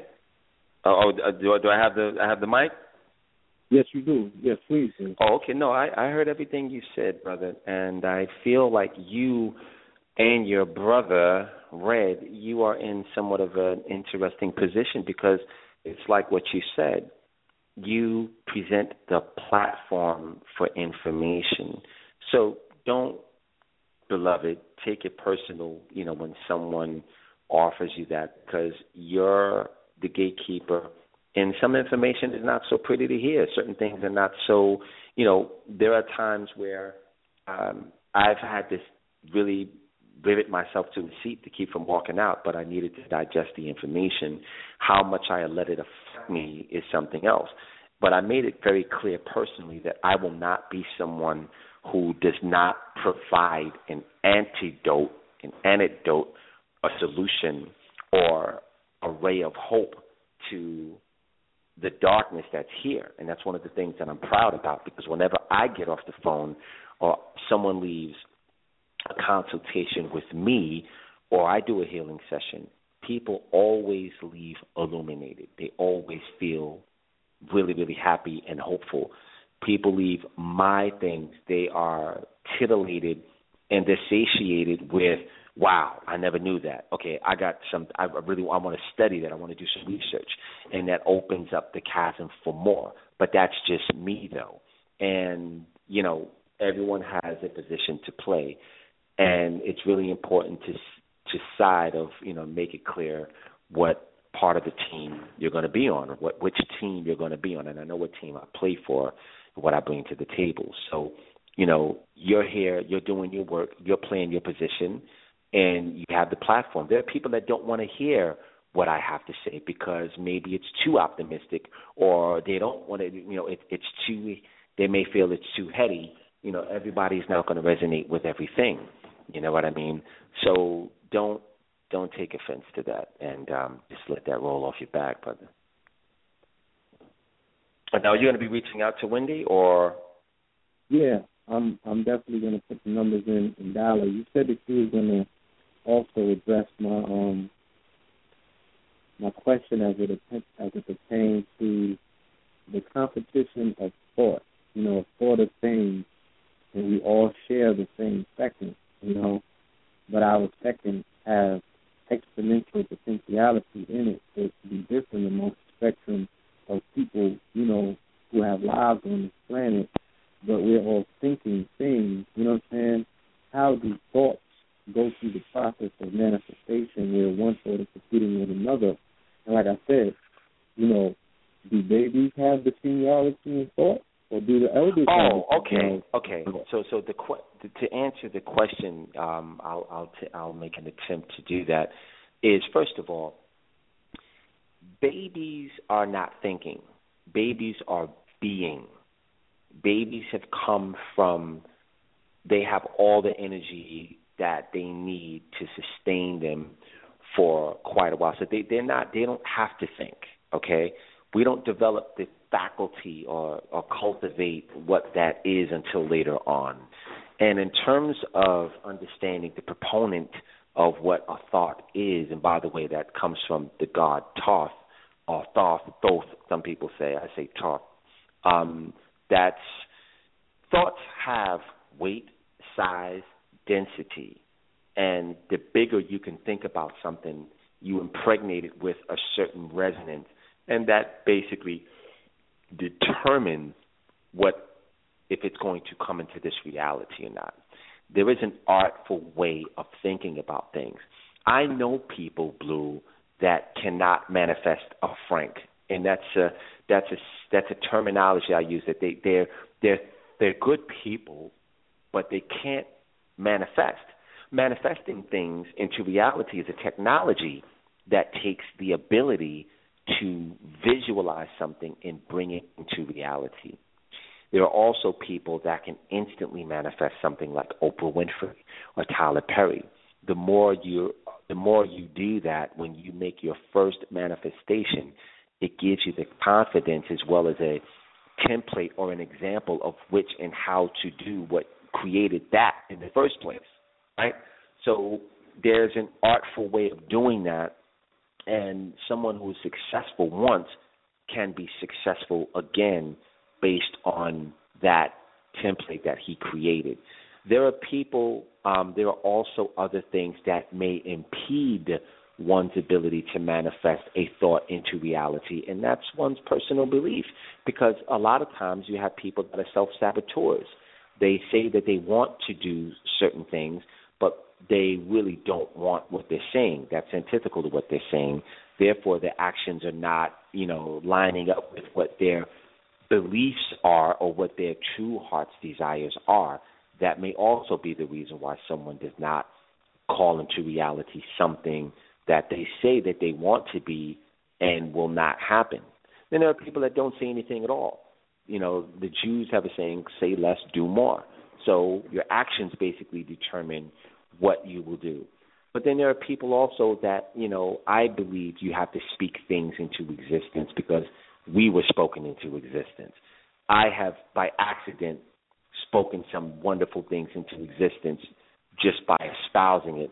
And then it happened. Like I said, I wanted to go to Egypt, and I said it to someone, and that someone made sure that I went to Egypt. And I said, oh, okay, that's how it works. And I continue to do that over and over again.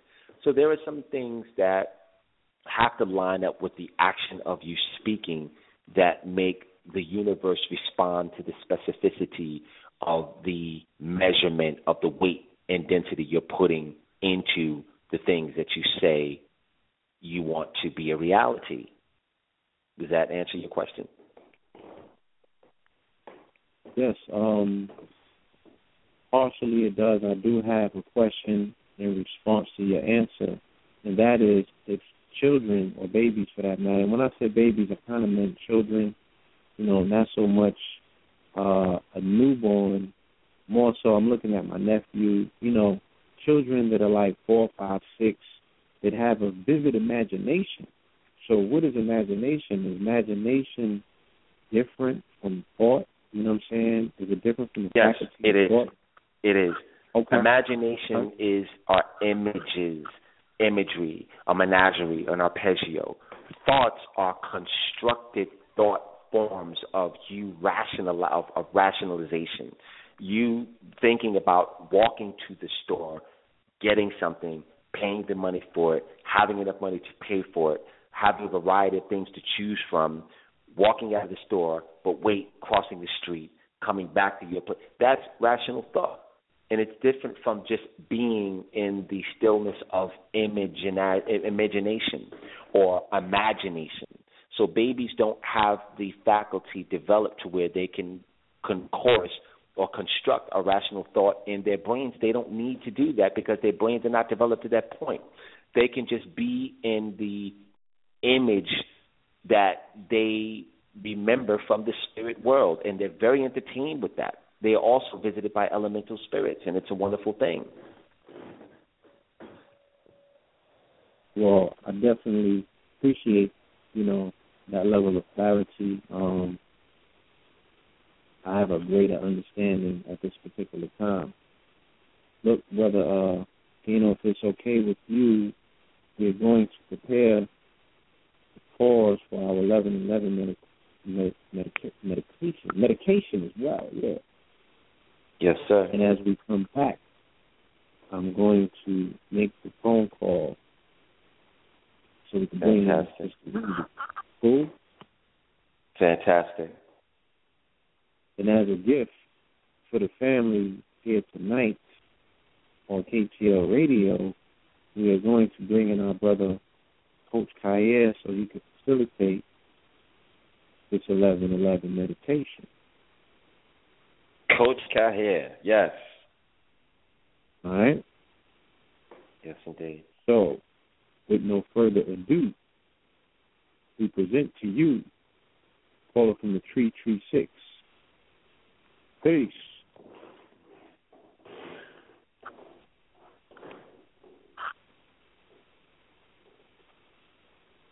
Coach, peace.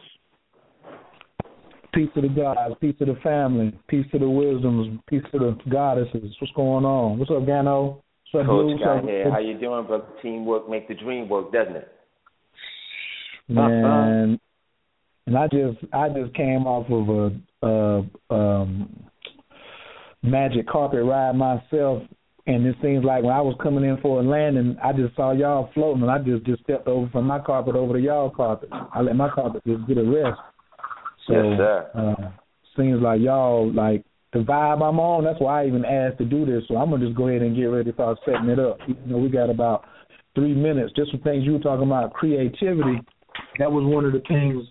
You know, we were talking about mental health, mental health, and Mercury retrograde, and how they how they go hand in hand because Mercury deals with the mentality, and it doesn't just rule Gemini, but it also rules Virgo.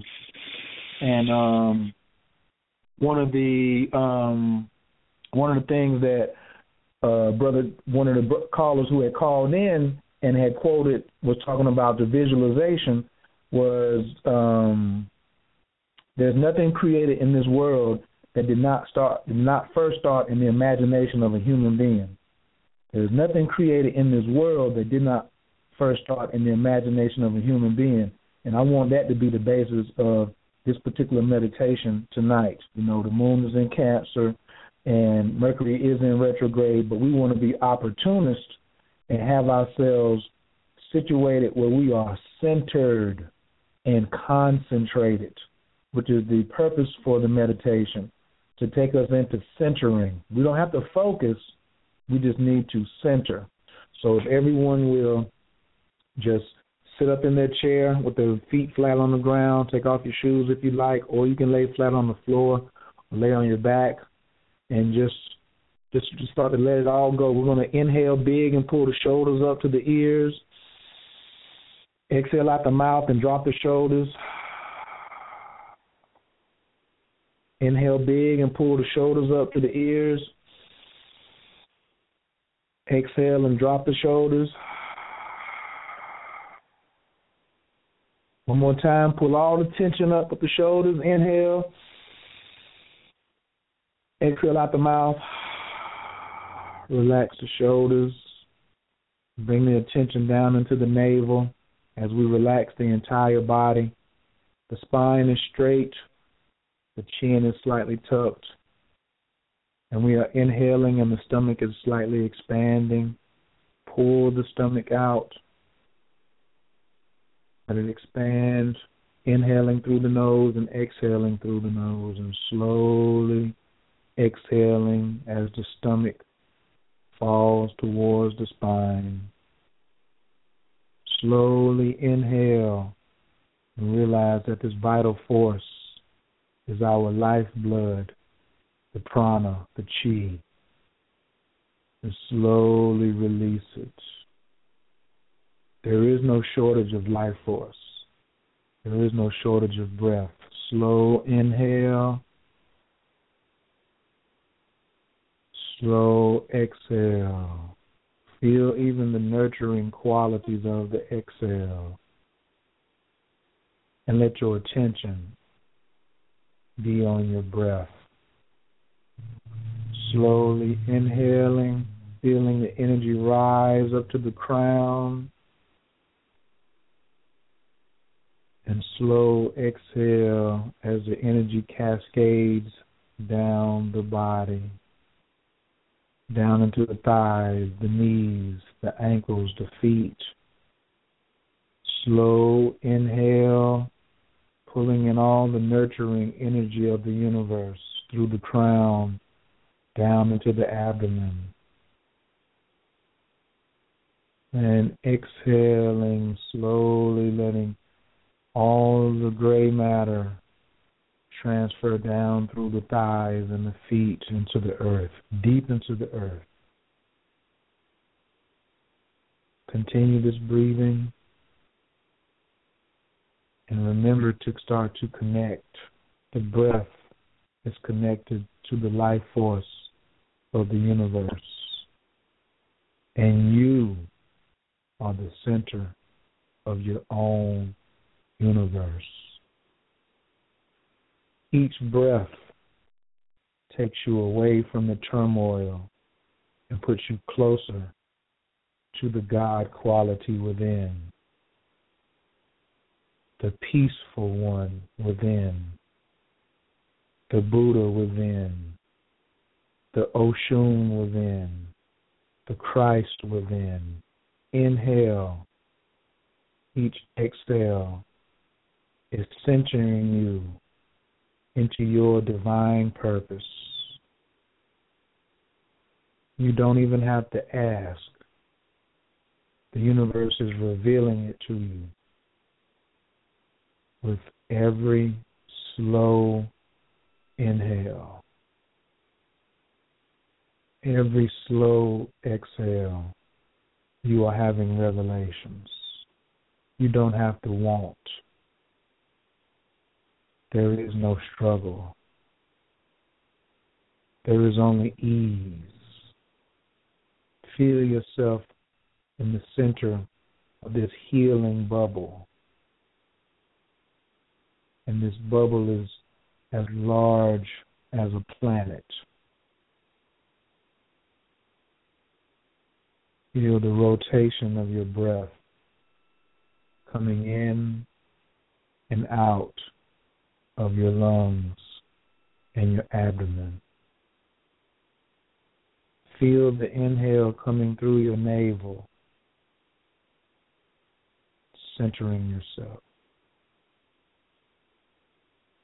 As you summon all the assistance that you need, staying relaxed, very centered. The mind is very calm. You only have a desire for peace and tranquility. Nothing else matters. Nothing else exists. Stay relaxed. Centered on your wellness, on your prosperity.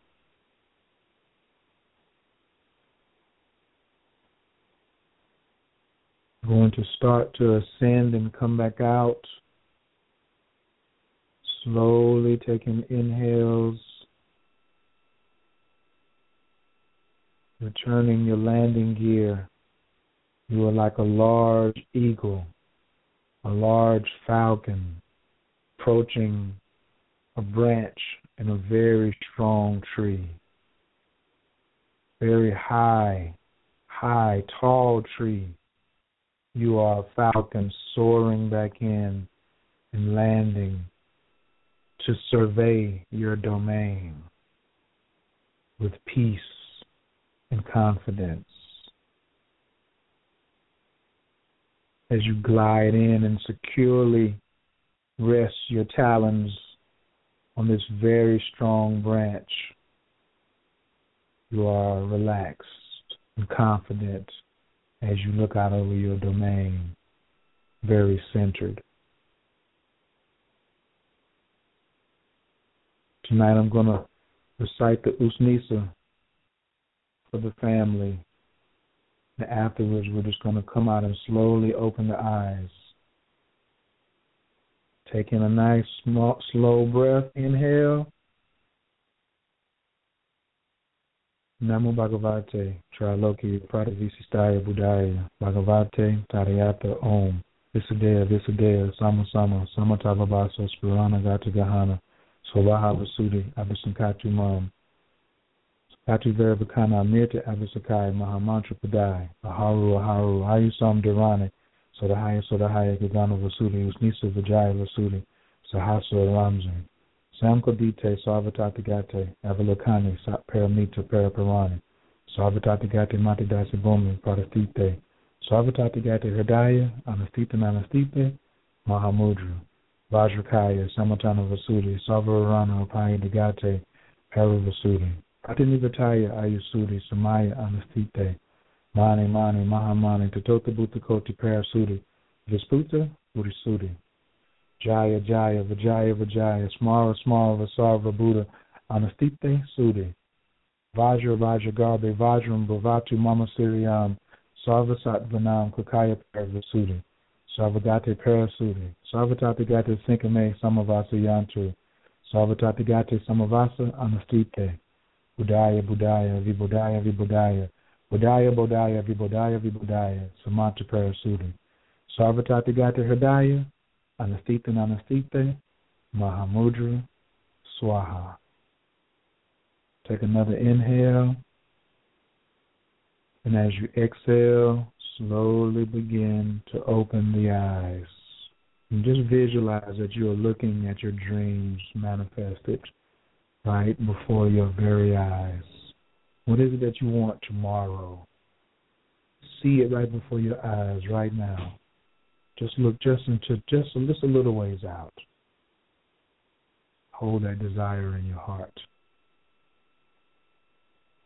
Ashe, ashe, ashe. All is well. Peace.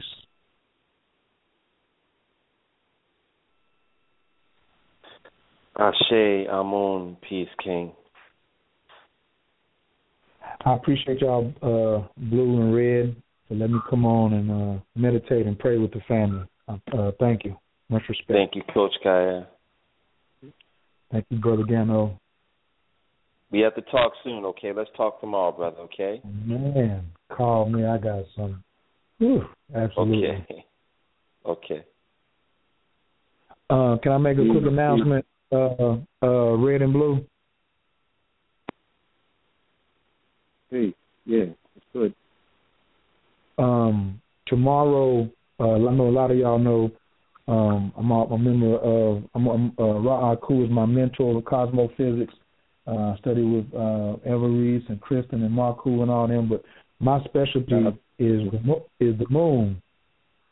And uh, tomorrow is the beginning of a new 28 day moon cycle.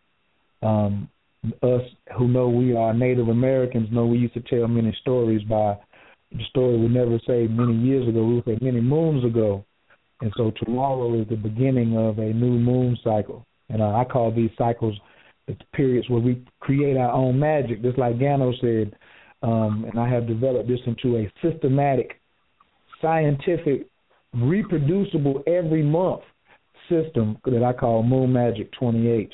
And um, if anybody would like to join uh, tomorrow for this fabulous journey for the next 28 days, you can just go over to the site www.moonmagic28.info. Um, but there is a there's a window, a sign up window, because you have to embrace every phase of the moon. So if you'd like to join, you have to be on the ark like Noah before the 17th. The 17th is the last day to register for the course, and then it won't be open again until um, until November. So um, those who would like to participate, uh, I invite you to come and join. I got tons of surprises for um, for everybody who's even the people who've been rocking with me for four or five months. I got surprises. I'm stepping my game up this month. And um, if you got any questions, you can just leave them on that page as well. If you're not sure, you can just watch the video and read what's on the page. And then if you have any questions, you can just fill out the form and I'll get back to you first thing in the morning. I appreciate that. KTL South checking out. Peace. Peace, King. Peace. Okay, brother. We back. Indeed. Um, waiting on my studio to refresh itself, brother. Okay. All of a sudden, my, my telephone Okay. option disappeared the minute I was going to put the number in. Okay. Let's see if there's In the meantime, I want to talk about an invention that um, came to me, and I don't even know if I should call it an invention, but let's just say it's a it's a modality. Um, it's called the cosmic beacon, and the information actually is on galighticus.com. But basically, it's a it's a beacon that you wear around your neck, and it connects the wearer to their divine parent as well as their divine self. And there are testimonies that I'm going to be uploading this week in regards to the people that have had them with them. There are quite a few people that have obtained them already in Atlanta, in New York, in London, and in Switzerland. And they're reporting them back to me, which is fantastic. Um, Wendy actually just told me that because it's there's an attunement process that goes with it but when she wore it, I forget what day she's on, she was sleeping. And actually, you know what? I'll let her tell it because I don't want to tell her story. Yeah. Let me, But she shared that with me, which is great. Out. Need to call out now um, and see what happens, okay? Let's go for it, man.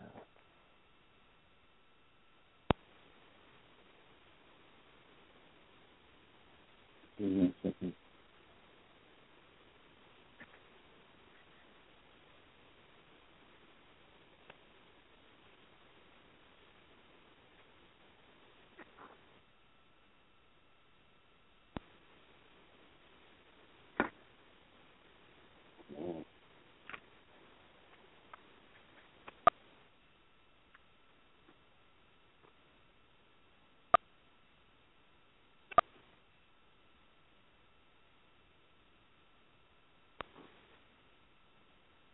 One second.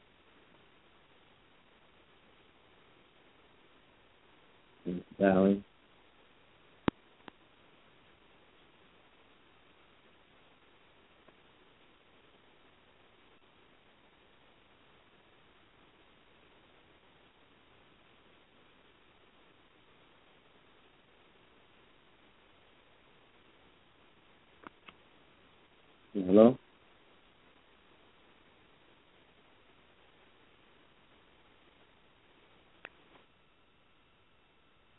Okay.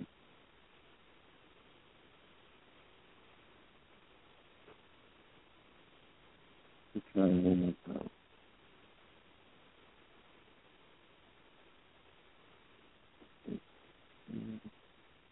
The number you have dialed has not been recognized.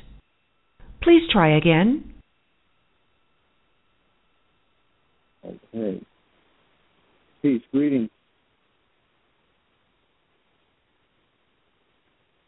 Wendy, are you there?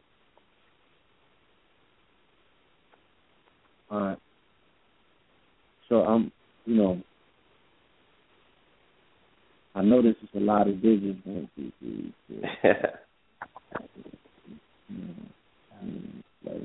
it supposed to be 12 digits in here? yeah, it's London, UK. Okay. Yeah. Try one more time. The number you have dialed has not been recognized. Please try again. You probably need um you you may need to have an international on your um on your phone in order for you to call through. Um, yeah, I'm doing it through Blog Talk, and I would assume that hmm they have that service provided, you know, being that this is internet. And, Right. You know, people call from The number you have dialed has not been recognized. Okay. Please try again. You know what I'm going to do? Let me try from my end. All right, yeah, please do. If anything happens, um, just call back in. Hello? Please. Yeah. Hi, you're there. Um, you there, Wendy?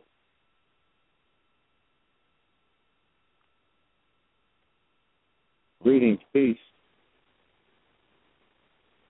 Can you hear Wendy? Okay. Yeah. All right. Well, we'll have to carry on without it. You want to try one more time? Yeah, she said that her land her landline rang. Yeah, I'll- try it again. Okay. Okay. hold on a second.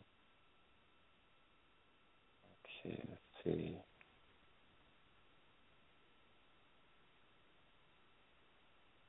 Okay. Now.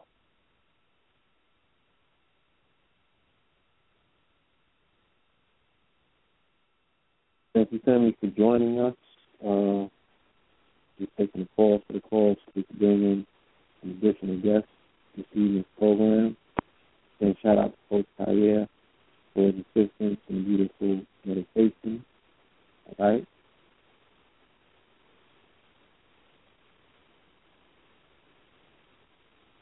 Yeah. I Now, didn't take go. you off the brief. Okay. Okay. Well, maybe we could do it another time. Definitely not. Okay. All right. But she did say that the phone rang on her end from Blog Talk or from you.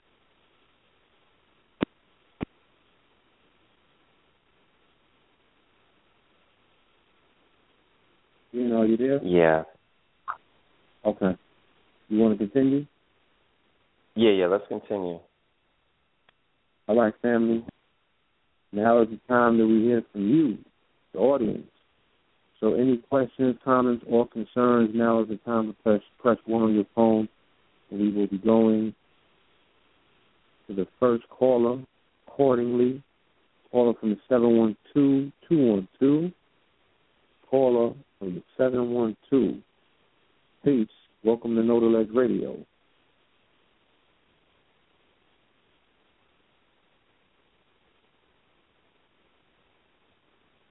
Seven one two caller, peace.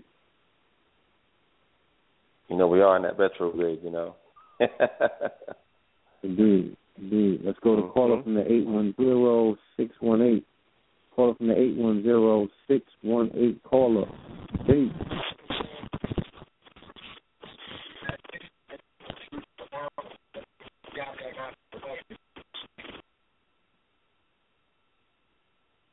Peace. All right. That line has dropped. There any more callers on the line that have any questions, comments, or concerns, please. Now is the time to press one on your phone for the callers, but we can continue with our build. Um, Absolutely. I want to ask a question that I didn't get around to. I don't know why. You know, we have heard different accounts of Tehuti throughout the ages. Some people even speak about these basic forces as if they're only relegated to our past. And some people cannot imagine that they would have a modern day context because they're so fixed to seeing them from images shown to them 3,000 years ago, and they speak of them as if they're ancient. And there's nothing modern about them but their references. Okay?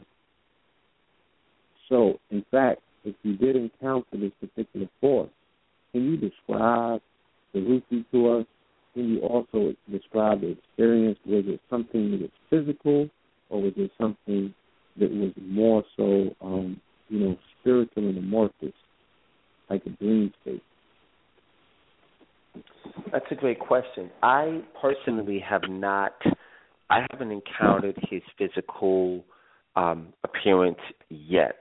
I'm still communicating with him through, you know, the way that he.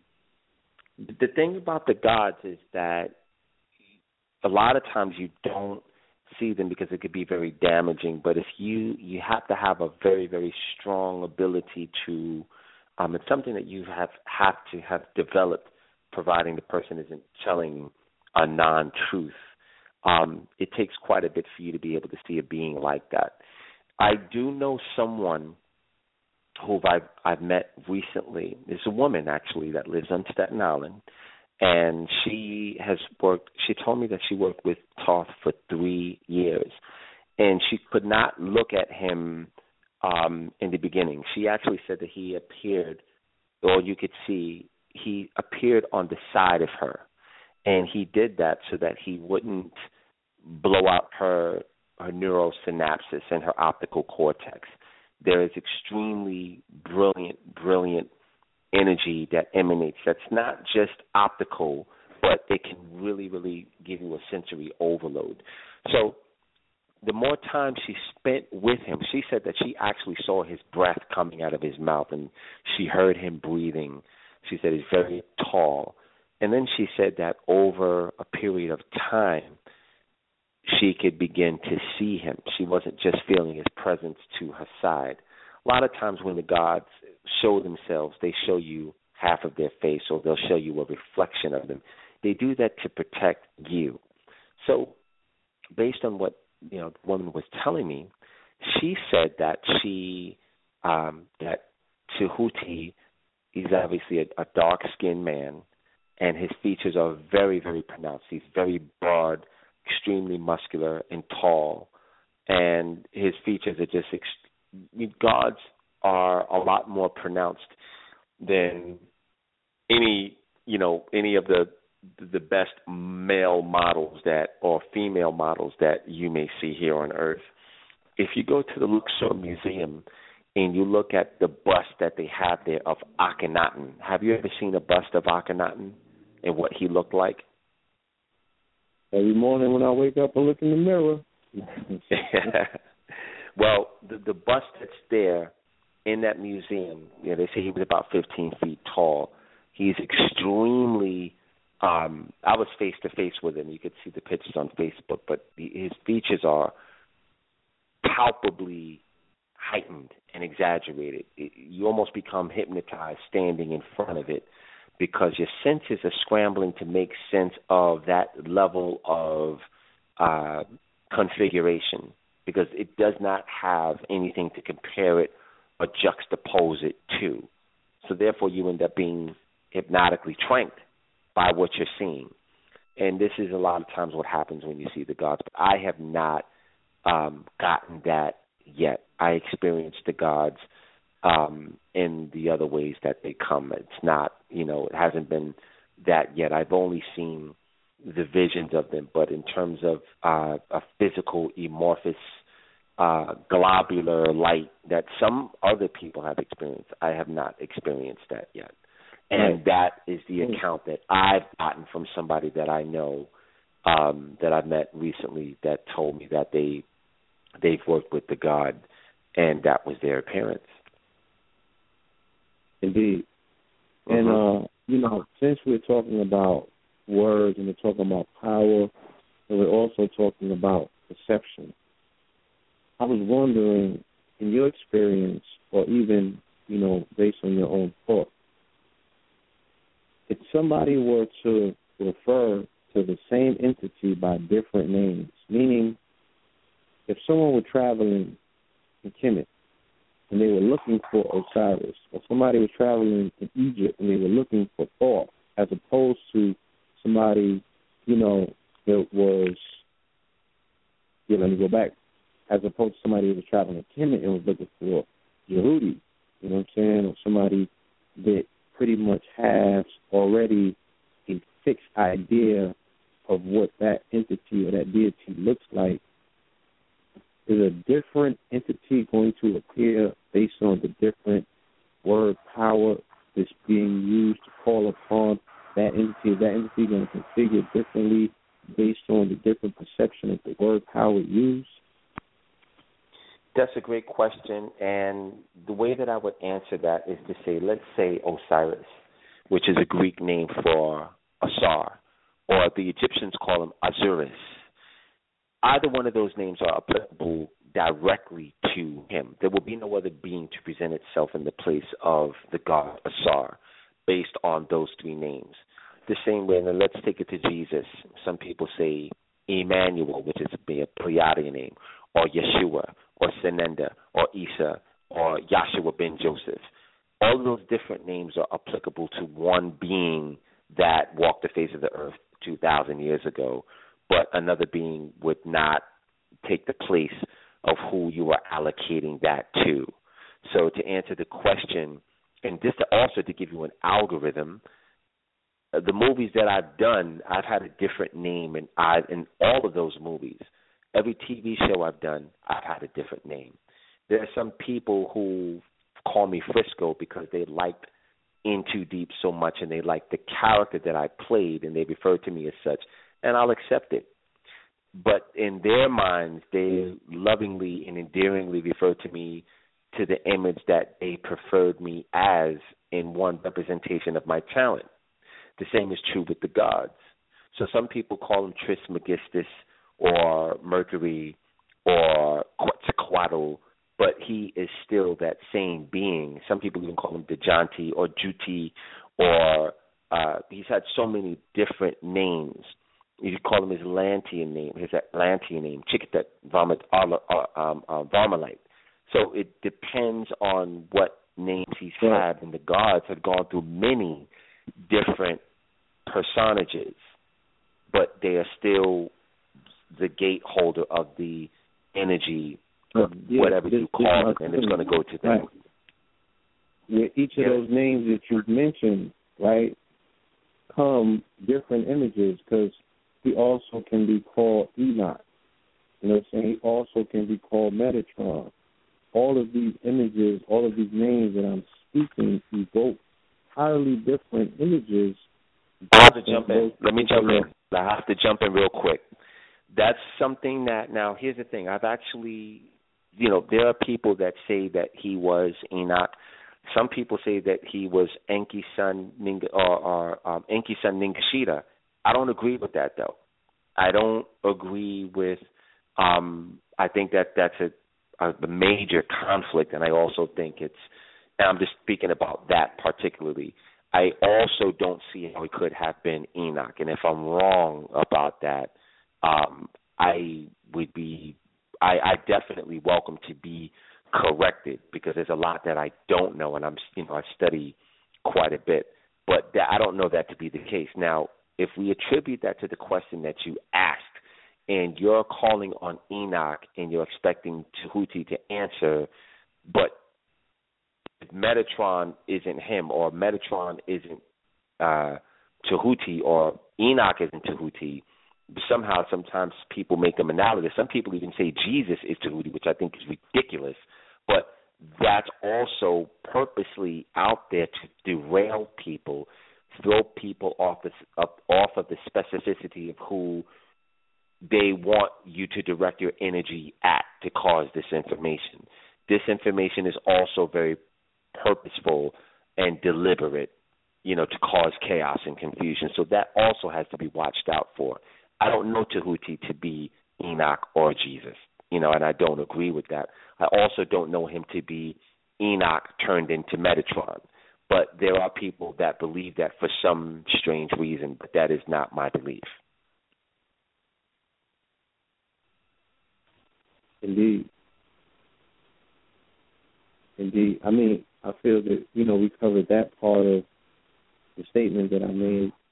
But what about mm-hmm. the fact that even if we exclude those different personages and we go back to, you know, Quetzalcoatl, for instance, you know, or we go into um, the Janti, for instance. You know what I'm saying? Now right. we are talking about entities that take on totally different forms. Again, like I said, to fit the configuration of where they're appearing, who they're appearing to, and the time period that they're appearing in. And it takes a slight differentiation from what we see from, you know, the the, the, the comedic aspect of things. Right. Well, now, here's the thing. That is based I on still you're still connecting to that being because there are different energies and informations that Thoth had that Tehuti wasn't using at the time, or that you know if he wrote the Pymander book or the Book of Thoth or the Kybalion or the Emerald Tablets, he's still the same being, and he will still accept the worship or your um, or you're contacting him based on that name. Let me give you an example.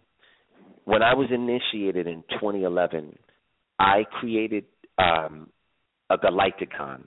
A Galacticon is a group of like-minded people, and we got together every single Friday at high noon, and we would do mantras for the planet. And there are a lot of people that could attest to that. Sister Kafunya was part of that. Awatif, Kliko, Brother Omar, Bashir. You know, there have been different versions of it based on the availability of whoever was willing to participate. Now, here's my point. Okay, the Galactagon was suggested to someone by the imagery of Lord Thoth or the god Thoth he gave that technology to uh, for us to utilize to benefit the planet. It didn't come from the personage of Tehuti Dejanti or um, or Trismegistus, you know what I mean, or the Sword of Orion, or the Grand Communicator, or any of these other names, or Shansi, the Beloved. These are all names associated with Tehuti. It came from the Thoth version of who he is and was. So I attribute different names based on what messages or what technology came through that um, that entity at a certain time, and the like I said, the energy um, or your direct when you direct a prayer or request to either one of those names, it is going to go directly to him because he is still all of those beings. Does that make sense? And that's why I gave you the analogy. If someone calls me cornbread, which is a character that I played in the movie Shaft, it's not who I am now, but it's a representation of who I played 10, 12 years ago in a movie. Right. I'll laugh at it, but I'll still accept it. Right. Right. You can receive it. No, I'm glad right. that you cleared that up. You know what I'm saying? I think that you made sense to an area that baffles most people in. You know what I'm saying? Where a lot of people get confused and they get to arguments and you know what I'm saying? Uh, mental mm-hmm. wrestling matches over what's the right name versus you're not putting the uh, the accentuation on the last letter. Therefore, you know the communication won't be complete and things of that nature. And I know that there, again, there's something to be said about a particular name and the right pronunciation of the name, because the name carries a certain amount of power, and the name carries a certain amount of numbers, and those numbers have a concordance. So I do understand that there's a certain level of importance in that. But I'm glad that you have clarified and cleared up that you know. Yeah, well, well there, there's one there's one crucial element that also um, that conjuncts everything that I said previously. And you know what it is? Intention. So if your intention is based on a claritative desire to reach a specific individual and you know who that is, and it's Quetzalcoatl, or let's say, you know, some people even say that Ganesh is a form of Tehuti, and they're directing their energy intently on reaching the version of um, Tehuti that might be associated with Ganesh as the obstacle remover, they will still get the benefit of that. Period. Now, if you don't have an intention and a clear, specific directive of who you are offering your supplication and your request to, that's when you open up the dark closet for other entities to answer the call based on you not having the specific galactic code or a certain name or you you you you leave out a, an I or an E or a vowel and that's when there is you know it's not a, a breach or a law that's being broken mm-hmm. for another darker entity to step in and give you that and also and you know attack or attract itself to you. Uh, that's I part of the a, Right. I think we have I think we did a good supplication to the messenger God and now he has awarded us with a gift. So we have a caller here, caller from the four four. Caller from the four four two. Peace. Hello, hi, it's Wendy from the, from the UK. Greetings, Hey, Wendy. Wendy, you made it. Yeah, I thought I'd call in, be easier. Beautiful. This is Wendy Blue. Uh, greetings, Wendy. Hi, Welcome to greetings. Know. Thank you. You know, I knew in the back of my mind that things would work themselves out. I just wanted to be persistent, and I got into the I- whole supplication of. I can of just about hear you, Blue, because your line you is know, we muffled. did about- There you go. Oh. Hello? Yeah, Wendy, it might be just a little bit of delay, so you know, just be patient Okay. with it. But um Yeah, it was a bit muffled. Oh yeah, Um, my line is a little muffled. Okay. Can you hear me now? just a bit. Yeah, it's a. No, not really. Keep. Hello. Okay, Gano, yeah. can you take Yeah. it from here? 'Cause my, my, my, Yeah, my- sure. Fine. Okay, Wendy, can you hear me clearly? I can hear you clearly. Yeah. Okay. So, you know, I, I was explaining. Have you been listening to the show? Yes. Okay. So basically, you know what you know what to. Um, I I've done. I've been on this show about three or four times, and Spirit is telling me that you should be the one to talk about some of the things, some of the miracles. Would you say you've witnessed some miracles um, since we've been rocking and rolling in London? Yeah. Okay, Yeah. so I'm going to let you talk about that, and I'm going to be quiet, and I'm going to just let you rock out. oh, um, well, I think the first one is uh, probably to start. I mean, my voice is a bit rough. It's ten to five in the morning here, so uh, forgive me if I'm a bit sluggish. I first met Gano at the multidimensional. No, yeah, the multidimensional workshop um, in April, and um, and that was quite an illuminating um, presentation. And at the end of that presentation, Gano gave us uh, uh, a call for us to come up um, and receive um, one of three gifts. And um, I asked for intercession uh, with the ancestors. And um, right at the end of his presentation, Gano also gave a call for people in London who wanted to um, come along for Kundalini Reiki uh, initiation, which I immediately um, sprung onto because I was supposed to do Reiki initiation about eight, nine, nine years ago, and for for a number of reasons, it, it got cancelled um, twice. So um, I felt very inspired by the call. So two things happened. Um, straight after, uh, I think approximately two or three days after um, the multidimensional workshop, I immediately got a check for just short of five hundred pounds, which that must be something like six hundred dollars or something like that. Um, because one of the things that Gano had been talking to us about was about wealth creation um, and ancestral money. So, um, and that happened three times. There were three events um, where money just kept flowing through, and that was I was feeding that information back to Gano primarily to say, yeah, it's working.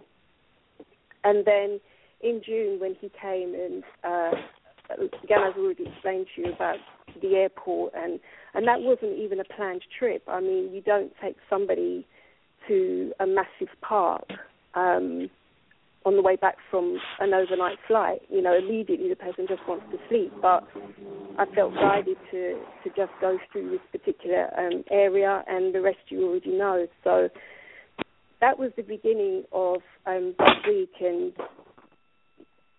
prior to Gano coming, we'd already start our attunement. When you do your Reiki healing, you don't turn up on the day. There's a whole week prior to that where you have to take in three separate attunements.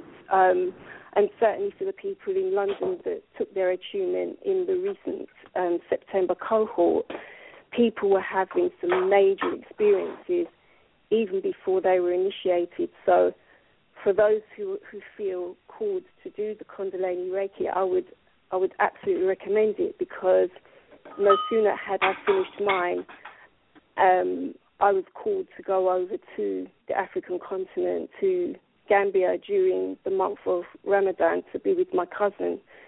Um, and we were doing some work out there, some some work with the local mosque and, and the children. But one of the things uh, that happened while I was out there, I was called to go down to the beach, and um, and I was I, I just stood there. I wasn't sure why I was there at that moment in time, and so I just stood there for five or ten minutes and gave thanks.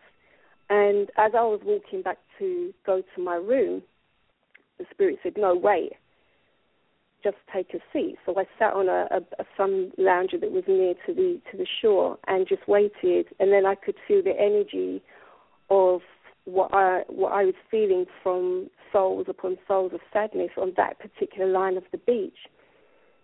And it and it brought I could feel the energy of that. It brought me quite low, um, and so I waited until I got the go ahead to go back to my room. And then I was told I was going to do uh, Kundalini Reiki healing on that beach line, which for me was not at all what I was preparing for. I thought I was just going to do one on one healing with people, but I fed that information back to Gano as I was keeping in touch with him, and he gave me the instructions about what I needed to do in terms. And Gano, please jump in. Oh yeah, and, and, this was really, this was based on I, I gave you a ritual to do of offerings, and this actually was based on one of the um, shows that we had talked about, right, Blue, when the sister was talking about how the sisters need to get together on the beach and give offerings to the water gods. So I had told Wendy that you need to get yeah. some, you know, some natural, some natural elements and offer it to Olokun, Yemaya, Oshun, Poseidon, and King Neptune, and they will in turn take that energy and help to repair our ecological system. So you did that, didn't you, Wendy? I did that, um, and because I was really there as a tourist. I couldn't round up any other people at the time, but I certainly did it. And you know, I think that if your heart is is right and and you're called to do something, you know, it doesn't require a whole heap of people. One one powerful, authentic heart is enough. Um, because when I was, I, had had that feedback from Gano, and then I was just saying to the universe, well, how do I do this? And Gano, Gano, guess what's just happened? What just happened? the TV's just put itself on. right. Confirmation. I must think confirmation. Right. And and the reason mm-hmm. why I'm sharing that is because um, to the audience, for the whole time that we were in Egypt, we would work out of um, one particular room, and the TV would do that. It would turn itself on and off to the point that um, and there were other orbs in the room, and and things that I was seeing. So, you know, uh, the reason why I'm sharing that is because literally the TV just turned itself on because my energy level has just shot up. It, uh, talking about Right. It's to say yes, you're absolutely right. One is enough. So And I by, did. and, I went by, down. and by the way, Wendy, that Mhm. happens because the Kundalini, the Kundalini energy, both of us being initiated, it does have an effect with the electricity around you. So this Right. goes out to all of the people that I've initiated. If you're seeing that lights are flickering on and off, or the TV's putting itself on, or the stereo, that's your energy affecting it. It makes you very, very powerful. But go ahead, Wendy. yeah. And I want you so, to tell them about um, the spaceship too, because that's one of the I main do, things. I that, do, I will. Well, the one, what the one when I was staying in the village, the picture, that one. Um, Mm. Okay, so No, the spaceship from the first night in Egypt when you were taken out. We were Oh, actually taken out, not just you. okay, right. So when we um we had, do you want me to talk about the wallet? No. Okay, so Sure, we can talk about that too. That's awesome. That's another miracle. Uh, there were there were two two major incidents. One was um several days before we went to Egypt. We went. second? Hello. Oh, sorry. Yeah, I want to let our list. Hello. Hello. yeah. I want to inform our listeners that we have three minutes remaining from our live stream. If you want to continue with us, listeners, if you're listening on your computers, you need to call in to three four seven six three seven twenty one thirty five. That is three four seven six three seven twenty one thirty five to continue with us. Please continue. Okay, I think I'll jump straight to when we when we uh, in Kemet. The first the first night was was very profound for me. Um, uh, I I had three uh, what we might call dreams or visions. Um, each of those, I had three different sleeps that night. Um, after each sleep, I was woken literally out of one dream um, to get a break, and then go back down into another dream. So in the first dream, um, I dreamt of that Gano and I were actually in Egypt at our hotel, but there was a massive, massive um, storm that brewed up, which doesn't happen in Egypt, but that's exactly what happened, and uh, that was what are you, Gano explain that one. Orisha, Shango, yes, hello. Yeah, can you hear me? Yeah, yeah what I was saying that was, yeah, that was That was definitely Shango. Shango and Oya Yeah. letting yeah. um, letting us know And that the- they were present at on that trip and they were overseeing And- and making sure that we were good. and then there was also the second dream was included a fertility, what we thought was a fertility goddess as well. Um, and then the third dream was that I was in a room and Gano was to my right, I was to the left. We were each each in the corners of the room. If you can imagine, he was in the bottom right, I was in the bottom left. In front of me, in the top left, was a woman and sat next to her was a man, but they were not looking directly at me. They were at 90 degrees to me. The woman was speaking to someone uh, who could have been an angelic, um, quite playful conversation. They were laughing. You know, it was obviously quite um, entertaining for both of them. They knew each other. And then that abruptly stopped, and then the woman looked down, and then she shot aside. She she she was she was looking she was on the side to me but she looked directly at me and then broke contact and that contact with me must have been for about five seconds but i can tell you i'm not easily intimidated but that was i wasn't frightened but it was frightening i can't explain the experience it was powerful and then she, when she broke contact eye contact with me she looked down and then she looked straight at Gano again for about five, for as long as it takes to say she's clear, and she told him that, and then she turned away, and the guy that was sitting next to him had white hair, long white, he had a white beard, white clothing. He never said a word, and he never moved. It was almost like he was overseeing or, or just present, and I immediately woke up that was my last dream. So that was three dreams or three different separate dreams that night. And, and I have to jump in and say, with that last occurrence, is that being taken up on the ship is really powerful. Some people may ask, well, how is that? Because when you're taken up on those beam ships or the extraterrestrial ships, it has to be in your finer body because those ships are not made of any anything that's physical. The higher ranking ships are made of light and the only way that you could fit on there, your physical body would not be on there. They have to wait for you to go to sleep for you to be invited, and that they can extricate you out and deal with you. That woman was one of my superiors, and as I explained to Wendy, which was very interesting, because of all of the things that were happening in Egypt at the time. Not that I was afraid, but I was very concerned and aware of the dangers of what could happen there, and I needed to be calm in order to perform everything that we ended up doing there in Egypt. So we were taken up on the ship, and the woman basically said, "Look, it's okay." And also because Wendy is a ma'at, she's going to be getting certain codes, and to I can have confidence in the things that she is going to be bringing back to me in terms of her data and the things that she's getting. So that was a wonderful, wonderful confirmation.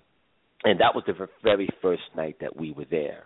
The presence of any man that's on the ship that has long white hair or beard is basically analogous to a god because their presence doesn't have to denote that. That would be hundreds and thousands of times more older than any of any man that fits that description on earth.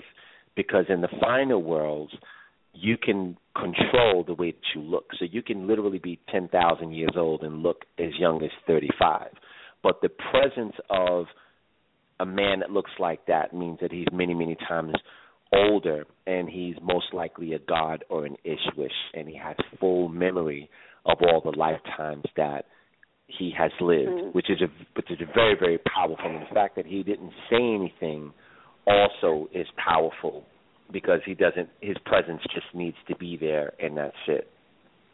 So that's powerful, Wendy.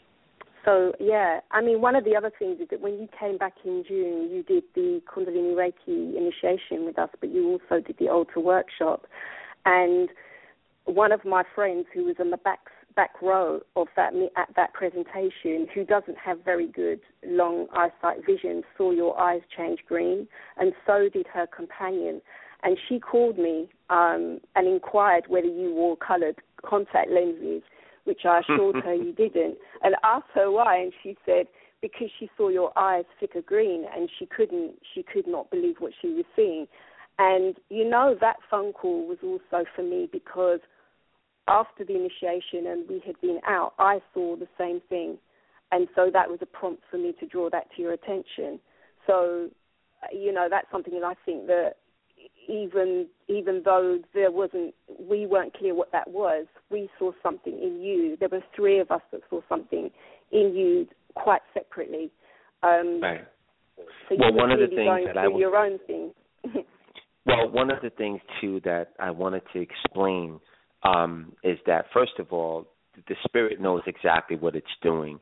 So it's really more for you guys to have confidence in what it is that I'm offering you that they show you. And that's another thing. I've asked the spirit to show, improve, or to give the people proof that what I'm doing um, be present with me, and that's the reason why these anomalies happen they show up in the pictures, or you may see my eyes change colors from the back of the room from three different women, one of them or two of them not having great eyesight, but that really is to confirm my my my question.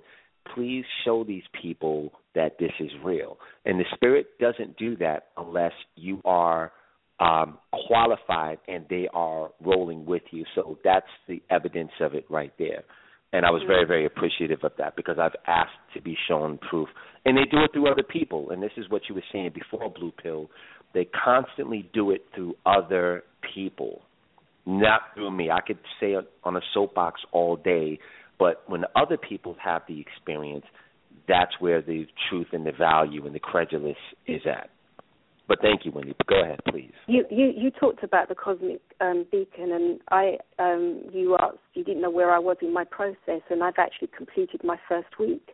I um, I started my process last Tuesday, um, so I actually finished last night. And last night, or uh, certainly, I woke up this morning from yet another experience, which I, I shared with you earlier. But um, I was woken and I could see um, a shaft quite a, a, from the whole of my torso area. So, for say, my heart chakra right down, um, my whole of my torso, there was a light beam going straight up. It was conical, so it was round, so not mm-hmm. not straight, but round, going straight up to the ceiling, and and I I sat up and I you know I just lifted my head and I said, what is that?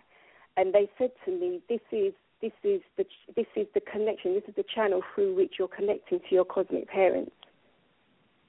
Um, Wonderful. So that was that was I have I have no idea. You know me. I have these experiences, and me being an apprentice. Um, you say it's wonderful, and I'm like, yeah, right. what does it mean? Well, you know what it is. The reason that I say it, it it's wonderful, Wendy, and, and I wanted to go into this. Um, it, this is a creation that I've asked the spirit world to give me.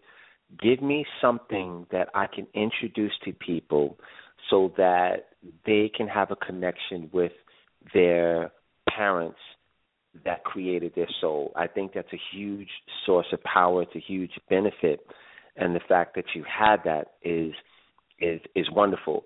And you know, I have to tell the audience, Wendy is a very um, learned, well-read woman. She's a, uh, a hypnotherapist. She is qualified in NLP. She corrects me all the time. Gano, that's not NLP. You have to say, you know. So we, you know, she teaches me all the time. She always corrects me when I say something that could be said better and I really, really value, you know, when you are able to reverberate these these things that happen. It's beautiful. Well, thank you. But we haven't finished, and finally, what's mm-hmm. um, we took loads of photos and video footage, and I when Gano um, mentioned to me that he was going to be going to Egypt and um, that we would take this trip. I go to Egypt once, twice a year and then I was already mentioned that um, I was there earlier in the year initiating somebody else there, but he, I said to him, "Where do you want to go?" And he said, "No, I, I need for you to plan that out, for you to decide." So, you know, that's pretty much an awesome for somebody who has that um, level and leverage of spiritual background um, uh, and knowledge. Um, you know, I meditated on that, and I got clear about which temples um, we needed to go to but what I wasn't clear about was the order in which we were going to do it, and I wasn't going to get that instruction until we arrived in in in Kemet itself. And I deliberately say Kemet because I feel I'm a Kemetian. I'm not an Egyptologist. Um, I go there because for me this is a spiritual journey, and it always has been. I've been going for 25 years, so you know this is a soul journey. It's it's not it's not just a purely academic thing and um, so I'm aware of where to go and why I go there. I don't go anywhere for the first two days primarily because uh, you know it's hundred degrees. You have to you have to acclimatize yourself. But no, I got the instruction that Gano was to be taken to Luxor Museum and Temple the first day. We got there, we took loads of photos. But the spiritual realm does use my photography to reveal themselves. And on the first day, when we played back the video footage, there, when I was videoing Queen Hatshepsut's um, obelisk, there we saw uh, an orb flying up it. In in the in the you said it was snake like like a kundalini. Um, Absolutely. Um, and that was on the first day, and that's just a snippet of other things, lots of other things that we captured. But there's another photo that I took of Gano where he's got the violet violet flame on his actual third eye, Um, there's another photo I took of him where he's got a profile um, of a violet outline, and these these colours are relevant. And you know, I'm sure everybody's got the ability to kind of do the research, but I think that will be for the book, Gano. Uh, there's another photo where there's a lot of orbs around um, Gano's feet, and this is all in the temple of Abydos. This particular temple is um, a temple I always uh, feel to visit. It's dedicated to Osiris. Um, these orbs around his foot looked like the constellations. We both agreed that it did, but he we didn't know what it was. I asked the spirit world, "What is it?" and they said it's for healing. Now it's not for me to know why or to understand it. I just pass that message on, and and that's what we did. And there are other temples that we went to. The only place that wasn't on the planned schedule was Aswan, and um, I kept waiting for the green light because it kept coming up, coming up while I was there. So I was like, okay, we got the green light. Um, we went to Aswan, and what we, in fact, on reflection, we realized is that Aswan completed what was to be a triad of Osiris, Isis, and I'm just deliberately using those Greek names at the moment, um, and right. Horus. Absolutely. But, yeah, that but, was but, you got. Oh, go ahead, sorry, I'm sorry. Sorry, I was just going to finish by saying that you did an initiation when we went to um, the Medinet or the Temple of Habu, which is um, a place where I've had massive orbs present themselves. Um, and uh, you you you stuck some you know you did your you did your stuff there you did your ritual there and right. you invited me to join you in that and I, even though I was meditating on that and asking whether I should do that it didn't come through and then after we'd been to the temple and the following morning I said to you I know what I must do and I gave you my initiation that we must do when we went to the island of Philae which is Mm-hmm. dedicated to Auset and Mm-hmm. I said to you, mine is an offering. It's a fruit offering. And I don't know if you want to tell the story from there. no, no, go ahead, go ahead, go ahead. I'm going to let you tell it. well, um, on the way, uh, it's quite a long journey down um, down there. It's about a four-hour drive. But And Blue um, Pill, are you still with us, Blue? Are you still there? hello? I just want to make sure you're still there, brother. That's all. Are okay. we together? Okay, Um, go ahead, Wendy. So the only way you can get to that that island, which is um, is by boat. You can only go through through through the Nile. Um, which Gano didn't know a lot of this stuff because Aswan is one of the most beautiful places that you can go. For me, it's the most African side of Kemet. It's it's very Nubian. It's it's Kushite land. This is my grand my great my yeah my grandfather's Somalian, so I have Kush um, in my DNA, and so it's a very, very magnetic place to go for me. We went to the um, island of Philae, and en route we had already prepared a, um, an offering, and and we had that fruit in the box. In that box, we we we wrote symbology. When I was being initiated with my Kundalini Reiki, various symbols were presenting themselves to me through the attunements. So I, I had one of those symbols present itself which I drew in the box. Um, Gano put his dedication um, in written form in there. I gave mine, and then you placed that into the Nile. So we did all of that, and our our tour guide must have thought, "Oh my God, who are these people?" but the interesting thing was is that he went on to tell Gano and I that the next day the Ethiopian government and the Egyptian government were going to be having a meeting to discuss the um, the sharing out of the Nile the Nile River waters, which, as you know, starts down in Uganda. So it's it, you know all of those countries have rights to that nourishment. So um, we the realization of what that offering was really about became much more fuller and you see, what I'm learning over and over and over is that we are not to question the reason why. If we understand our connection with what the universe is guiding us to do, the realization of the full meaning and understanding of that will come through after. That's right.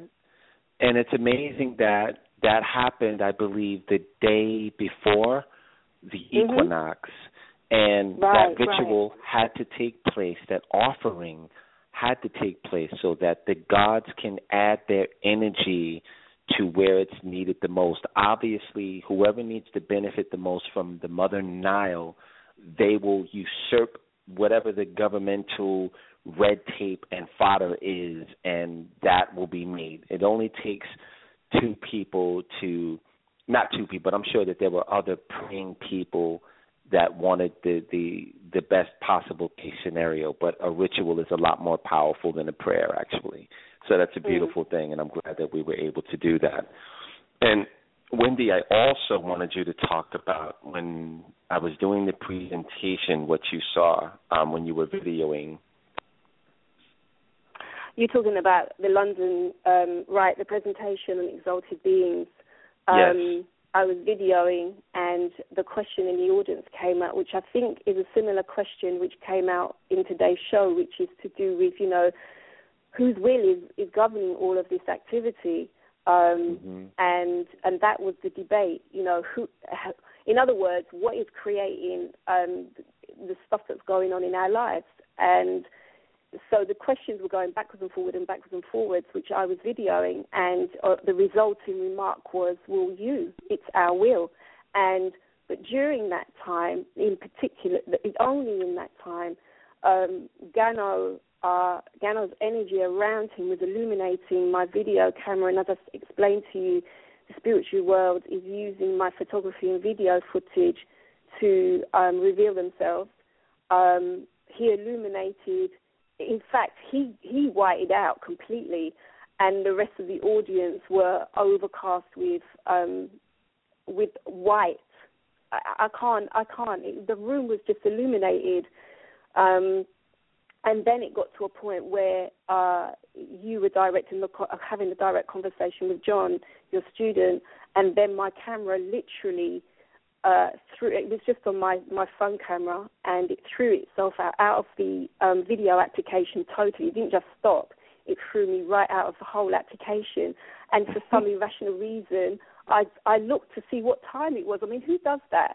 And it was 4:44 exactly. Um, exactly. Wow.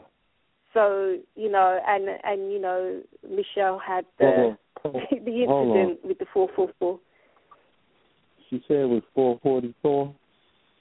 Yep. Yep.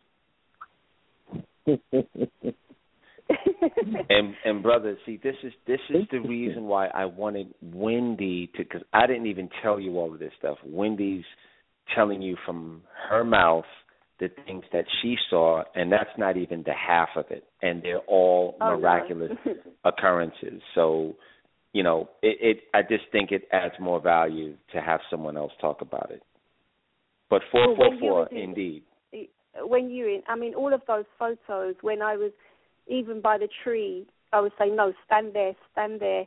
And when we were in Abydos Temple, and I was, I just lifted my camera up, and I saw a rainbow shoot between you and I. It shot like an arrow going straight between us. And Yeah. then I knew a rainbow was going to show up in that photo. I lifted the camera. The, the thing had shot past. I lifted the camera, took the photo of you, and there is a massive. It's not even an orb.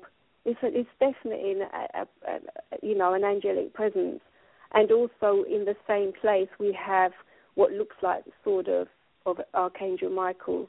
So you know we it, they were there and they followed us around, and you know it, it, if you'd have asked me at the beginning of this year, Wendy, would you have believed any of this stuff if you went? I would have said no way but it's happening and and it's not just happening to Gano, I mean it's happening to us as initiates. Um, it's very clear and as I said to Gano after he uh, completed the Kundalini Reiki initiation, I said to him, You have not just given this is not just Reiki, this is Reiki this is Reiki plus this is more. There's something more to, to what we're being attuned to. And this is a, in a good way, I mean this is positive stuff. Um, Right. you know. So my level of confidence um, and another level of, uh, and by that I mean another level of fearlessness in terms of, okay, yeah, the TV's just turned itself on and off, you know, and and then the spiritual realm presenting and revealing itself a lot more regularly now. In fact, I even expect to see something in the photos now because it's not just for me. When I saw those orbs around um, Gano's foot when we were at um, Abydos, um, I said to him, What's becoming clear is one of my purposes. So it's not just the fact that you're going to be initiated and you know, it's not about self gratification. Yes, of course, you will be more enlightened and become self aware and get clarification and clarity in terms of your life, but also you will become clear about how you are to be of service to others and to humanity as a whole. And the bulk of the people on this earth, if they truly want to really ask the question, the question, question most people ask is, why am I here? What is my purpose? That's right. And and I would also say, and that's very eloquent, Wendy, and I would just add my humble two cents to that, is being initiated has all of these counterparts that come with it. You know, you've been to you've been to Kemet many times, more times than most people dream about. And you've I've seen the the footage of you in the Hathor's temple and looking up at the zodiac and all of those orbs dancing around that. Uh, oh, that that was in May. And that was yeah. after you did. That was after you laid hands on me, and then that was April, and then in May, and this wasn't planned. In May, yeah. I went to Kemet, and I took a young protege of mine who who really wanted to go, um, and and it was a blessing. It was an honor to take her, and she's just 24 um, and she had the time of her life. But when I took those photos of the the the, the Dendera zodiac, I, and I showed that to Gano when he came over in June, I said to him, "This picture's spoiled." This and and that was the first time he pointed out to me these are orbs. But when mm-hmm. I say orbs, there are about up to 20, 30 orbs above my head. At least. And and my companions. And I said to him, hold on a minute, I took video footage. And when you look at the video footage, they're all activated. They actually are spinning around. They're dancing, and it's the they're, it's the right. darndest thing you've ever seen. It's amazing. It's amazing. Yeah. Now, and that's why I say I own that. That is how the universe is using me to communicate themselves to me. But I know I have to share this with others. So because well, one of real. the things one of the things that I would say, and this goes for anyone who becomes initiated with Kundalini Reiki and whatever else that I give, what you're doing is you're giving the spirit world permission to open up the veil a little bit more and show you what's happening. And a lot of times it results in you having not you know you just having more of an ability to heal on a much bigger level heal yourself heal other people affect the gravitational pull around you with electricity with your dreams it works with every area of your life and it's really something that you have the ability to give yourself as a gift so mm. these are all these are all things that you've allowed to happen wendy which is amazing and I have to tell him about the wallet because the wallet, you know, the whole, you know, blue. I, I want to tell you something, brother. There, there was a couple of miracles. There was a few miracles. I think within a short amount of time, Wendy has seen so many miracles. She's just used to it. But we were on the plane from right. London to Egypt, and Wendy had gotten a huge amount of cash and had it in her wallet.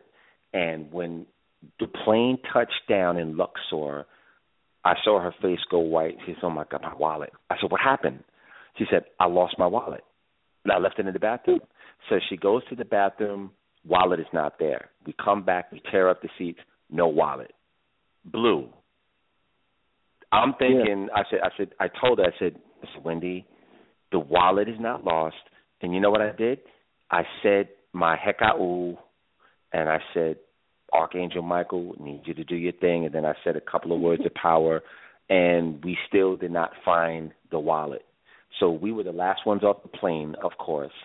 And then we mm-hmm. went into customs, and there was a lady that was sitting next to us because it was a you know it was a big jet, and we suspected her that maybe she took it. And I kept saying, "No, I don't. I can't." So we were looking for this lady, couldn't find her, and all of a sudden, Blue, there was a knot in my pocket, and I, I, I'm I just touched my pocket. I'm like, "What is this?"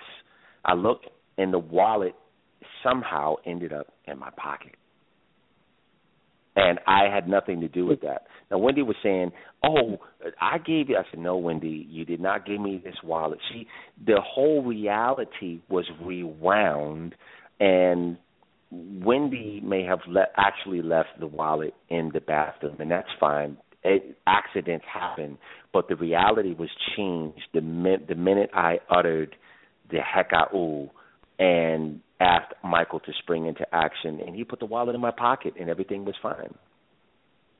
And that mm. happened a few times. So it happened before, didn't it? It happened yes, it when did. we went. I took you to the International Slave Museum up in Liverpool, yes. and we. Well, I won, and I mean that was just a ridiculous day. But the wallet was found when I got back home in the most ridiculously hard to find place. But yet, when I got home, my head was immediately pointed towards it. It was just ridiculous. I can't explain anything. things. Um, and in between those. But but I know, I know how we doing for time, brother? Because I know it's it's getting late, brother. So it's you know no, what yeah. looking like. Hey, we rocking. I had a similar We rocking. incident this um past spring on Easter.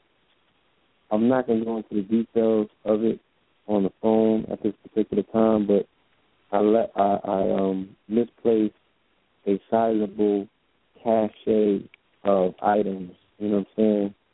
And my estimation, it was like probably worth a million dollars. You know, my estimation.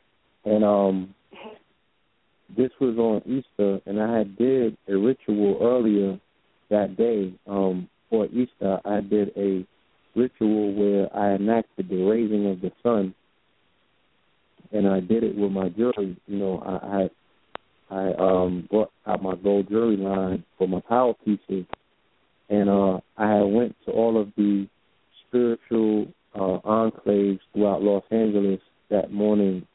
Uh, Agape being one of them as well, as well as West LA. You know what I'm saying? And I um had the jewelry on, and later on in the afternoon I met with my nephew, who I consider like my son as well. So the whole raising of the sun ritual, you know, I use the symbolism of the sun and gold to do this in my mind. And at midnight, when technically the days change over, I was actually listening to the group Midnight on my headphones. A little bit after midnight, I I misplaced a cache of items. Um, three days later, I get a phone call from a friend's ex-wife who also uh, she also shares in the enthusiasm and the understanding of the law of 44. And her child was born on April 4th. So she calls me and tells me that the black bag, she didn't know anything about this incident. She said the black bag that she normally sees me with, and because she knew the items that she found in the back of her car had to be mine because she identifies them with me. And she's like, "What is your stuff doing in the back seat of my car?" And I'm like, "I have no idea. Can you please tell me?" She said that she had left work. She works at Crenshaw High School. She went to an Indian restaurant right across the street from Sony Studios. And upon entering the restaurant, she forgot her keys. I mean, she forgot her credit card, her wallet in the car. Now, prior to, let me say this, prior to her going to the restaurant and leaving from school, she had left her phone in the car, so she sent students inside of her car to search it upside down. It's a small, compact car, but it's all black. The seats are black, the car's black, right? So, like I said, she knew nothing was in the car. She goes to the restaurant to get the Indian food. She has to go back into her car to get the wallet, okay? When she goes and gets the wallet, there's the black cache bag in the back seat of her car, open. Everything that I left inside of it is still there, wrapped up. She calls me immediately. What's your stuff doing in my car? You know what I'm saying? How did it get there? There was nothing in my car. And I'm like, wow. You tell me. you know what I'm saying? But I just, uh-huh. you know, at this particular time, this is when I steadily started getting into the research into um, particles and waves and entanglement. Shout out to Minister Jew. His brother also came along at a very vital time when he was able to, um, you know, make sense of things that I wasn't able to make sense of by giving me information that helped me. And then science, all of the science journals started coming out with what they said were breakthroughs in science, where they're like, look, we were just able to transport, we were just able to transport a particle. So now science is saying that these things that we are doing in the quote unquote supernatural world are now natural occurrences because they have broke through and done them. They haven't quite figured them out yet. But because we are experiencing these things in our reality, which goes back to what I said, right? Who has superior claim on the thought manifesting into reality in this realm to say, oh, I experienced this. Now the rest of the world is going to experience it because, you know what I'm saying? Maybe I got the mind of the That's so, right. But we share, you know, that particular faculty, you know, those that are children of the Saudi. So it's like when we experience these things and they become a reality in our physical world, you know, like I said, it, it, it, it's going to be interesting. You're going to see more and more people are going to say they have these experiences. Science is going to say we can now explain these or duplicate these experiences. Okay, they were able to. They've done so many things in science since that time in April that that incident took place, where they have gone just even a little bit beyond that level of entanglement. You know what I'm saying? Right. Where they where they send actually like send emails to people to one mind, like one person to be in London, the others in Hawaii, and they're sending these signals through their minds. You know what I'm saying? Clear communications or what have you. So, yeah, these these these are some very interesting occurrences and some very interesting times that we live in.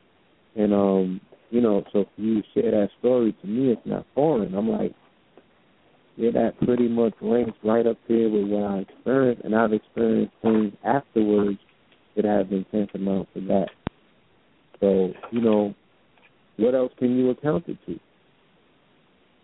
Yeah, it's a beautiful thing. I love it.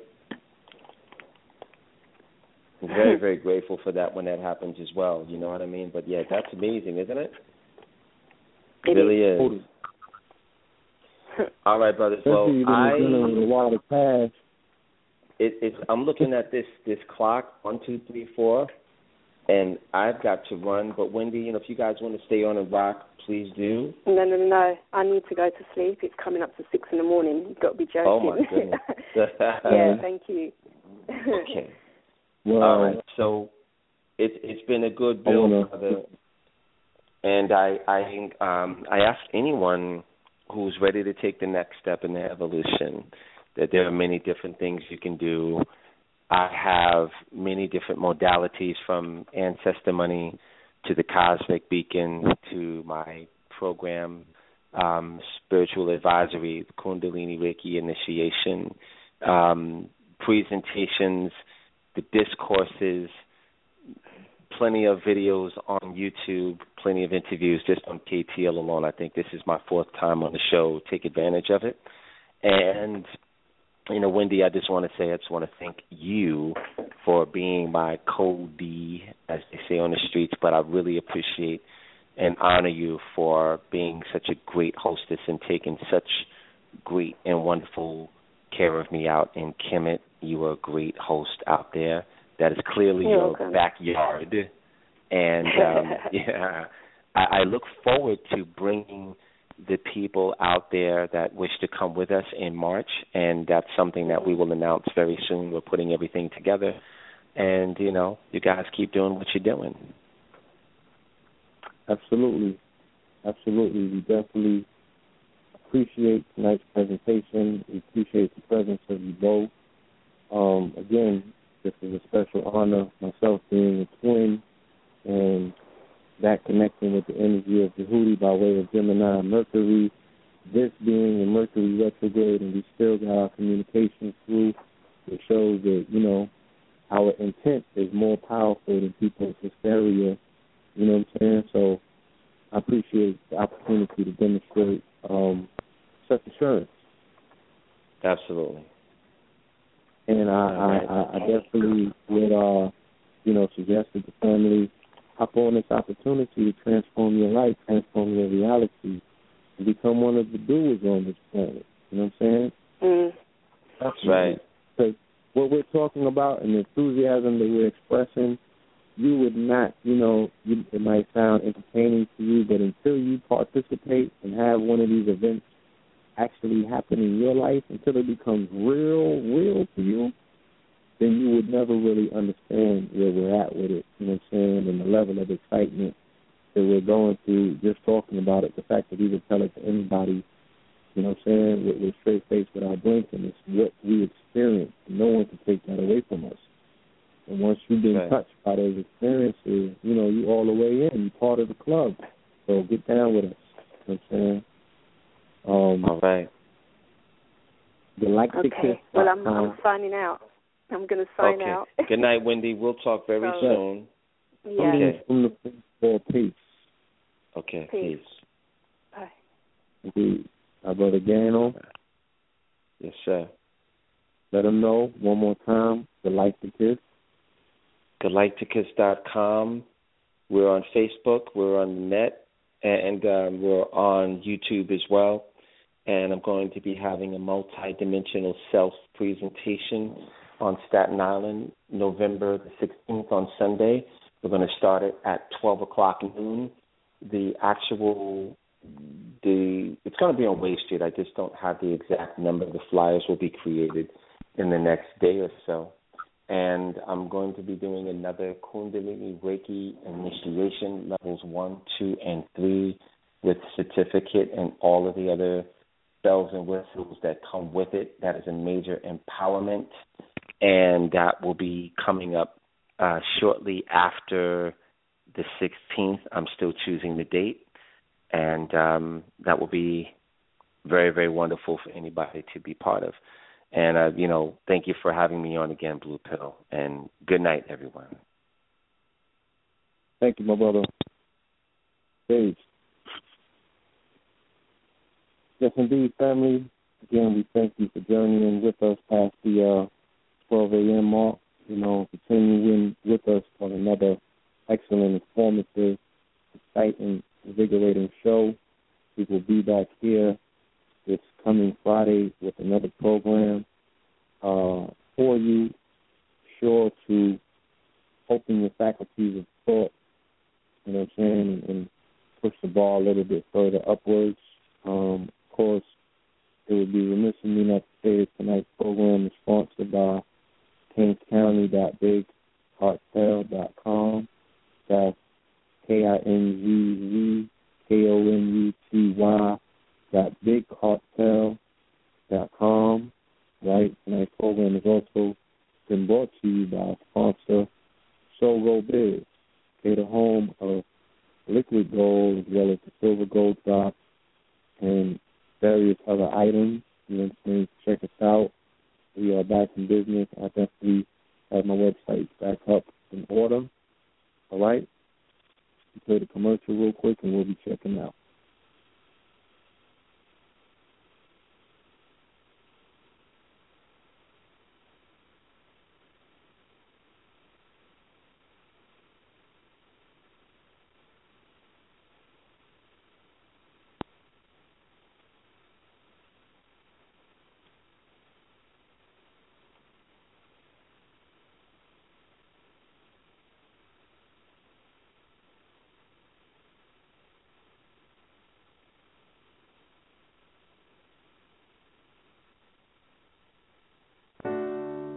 From times of lore, ancients believed gold aided in prolonged lifespans and cured many diseases. It is proven to enhance mental astuteness and sharpen intuition. Gold aids in optimal bodily function and increases electrical conductivity and cellular electrical impulses. Gold can balance energy fields and is beneficial for opening and balancing the crown, heart chakra, and the third eye. One of the main benefits from an active third eye, or pineal gland, is the ability to have lucid dreams. This elixir of life is now available in two ounces for an amazing low price of $49.99. Our bodies are our temples, and Soul Gold Liquid Drops is essential to our transformation. Order now. Go to www.soulgoldbiz.com today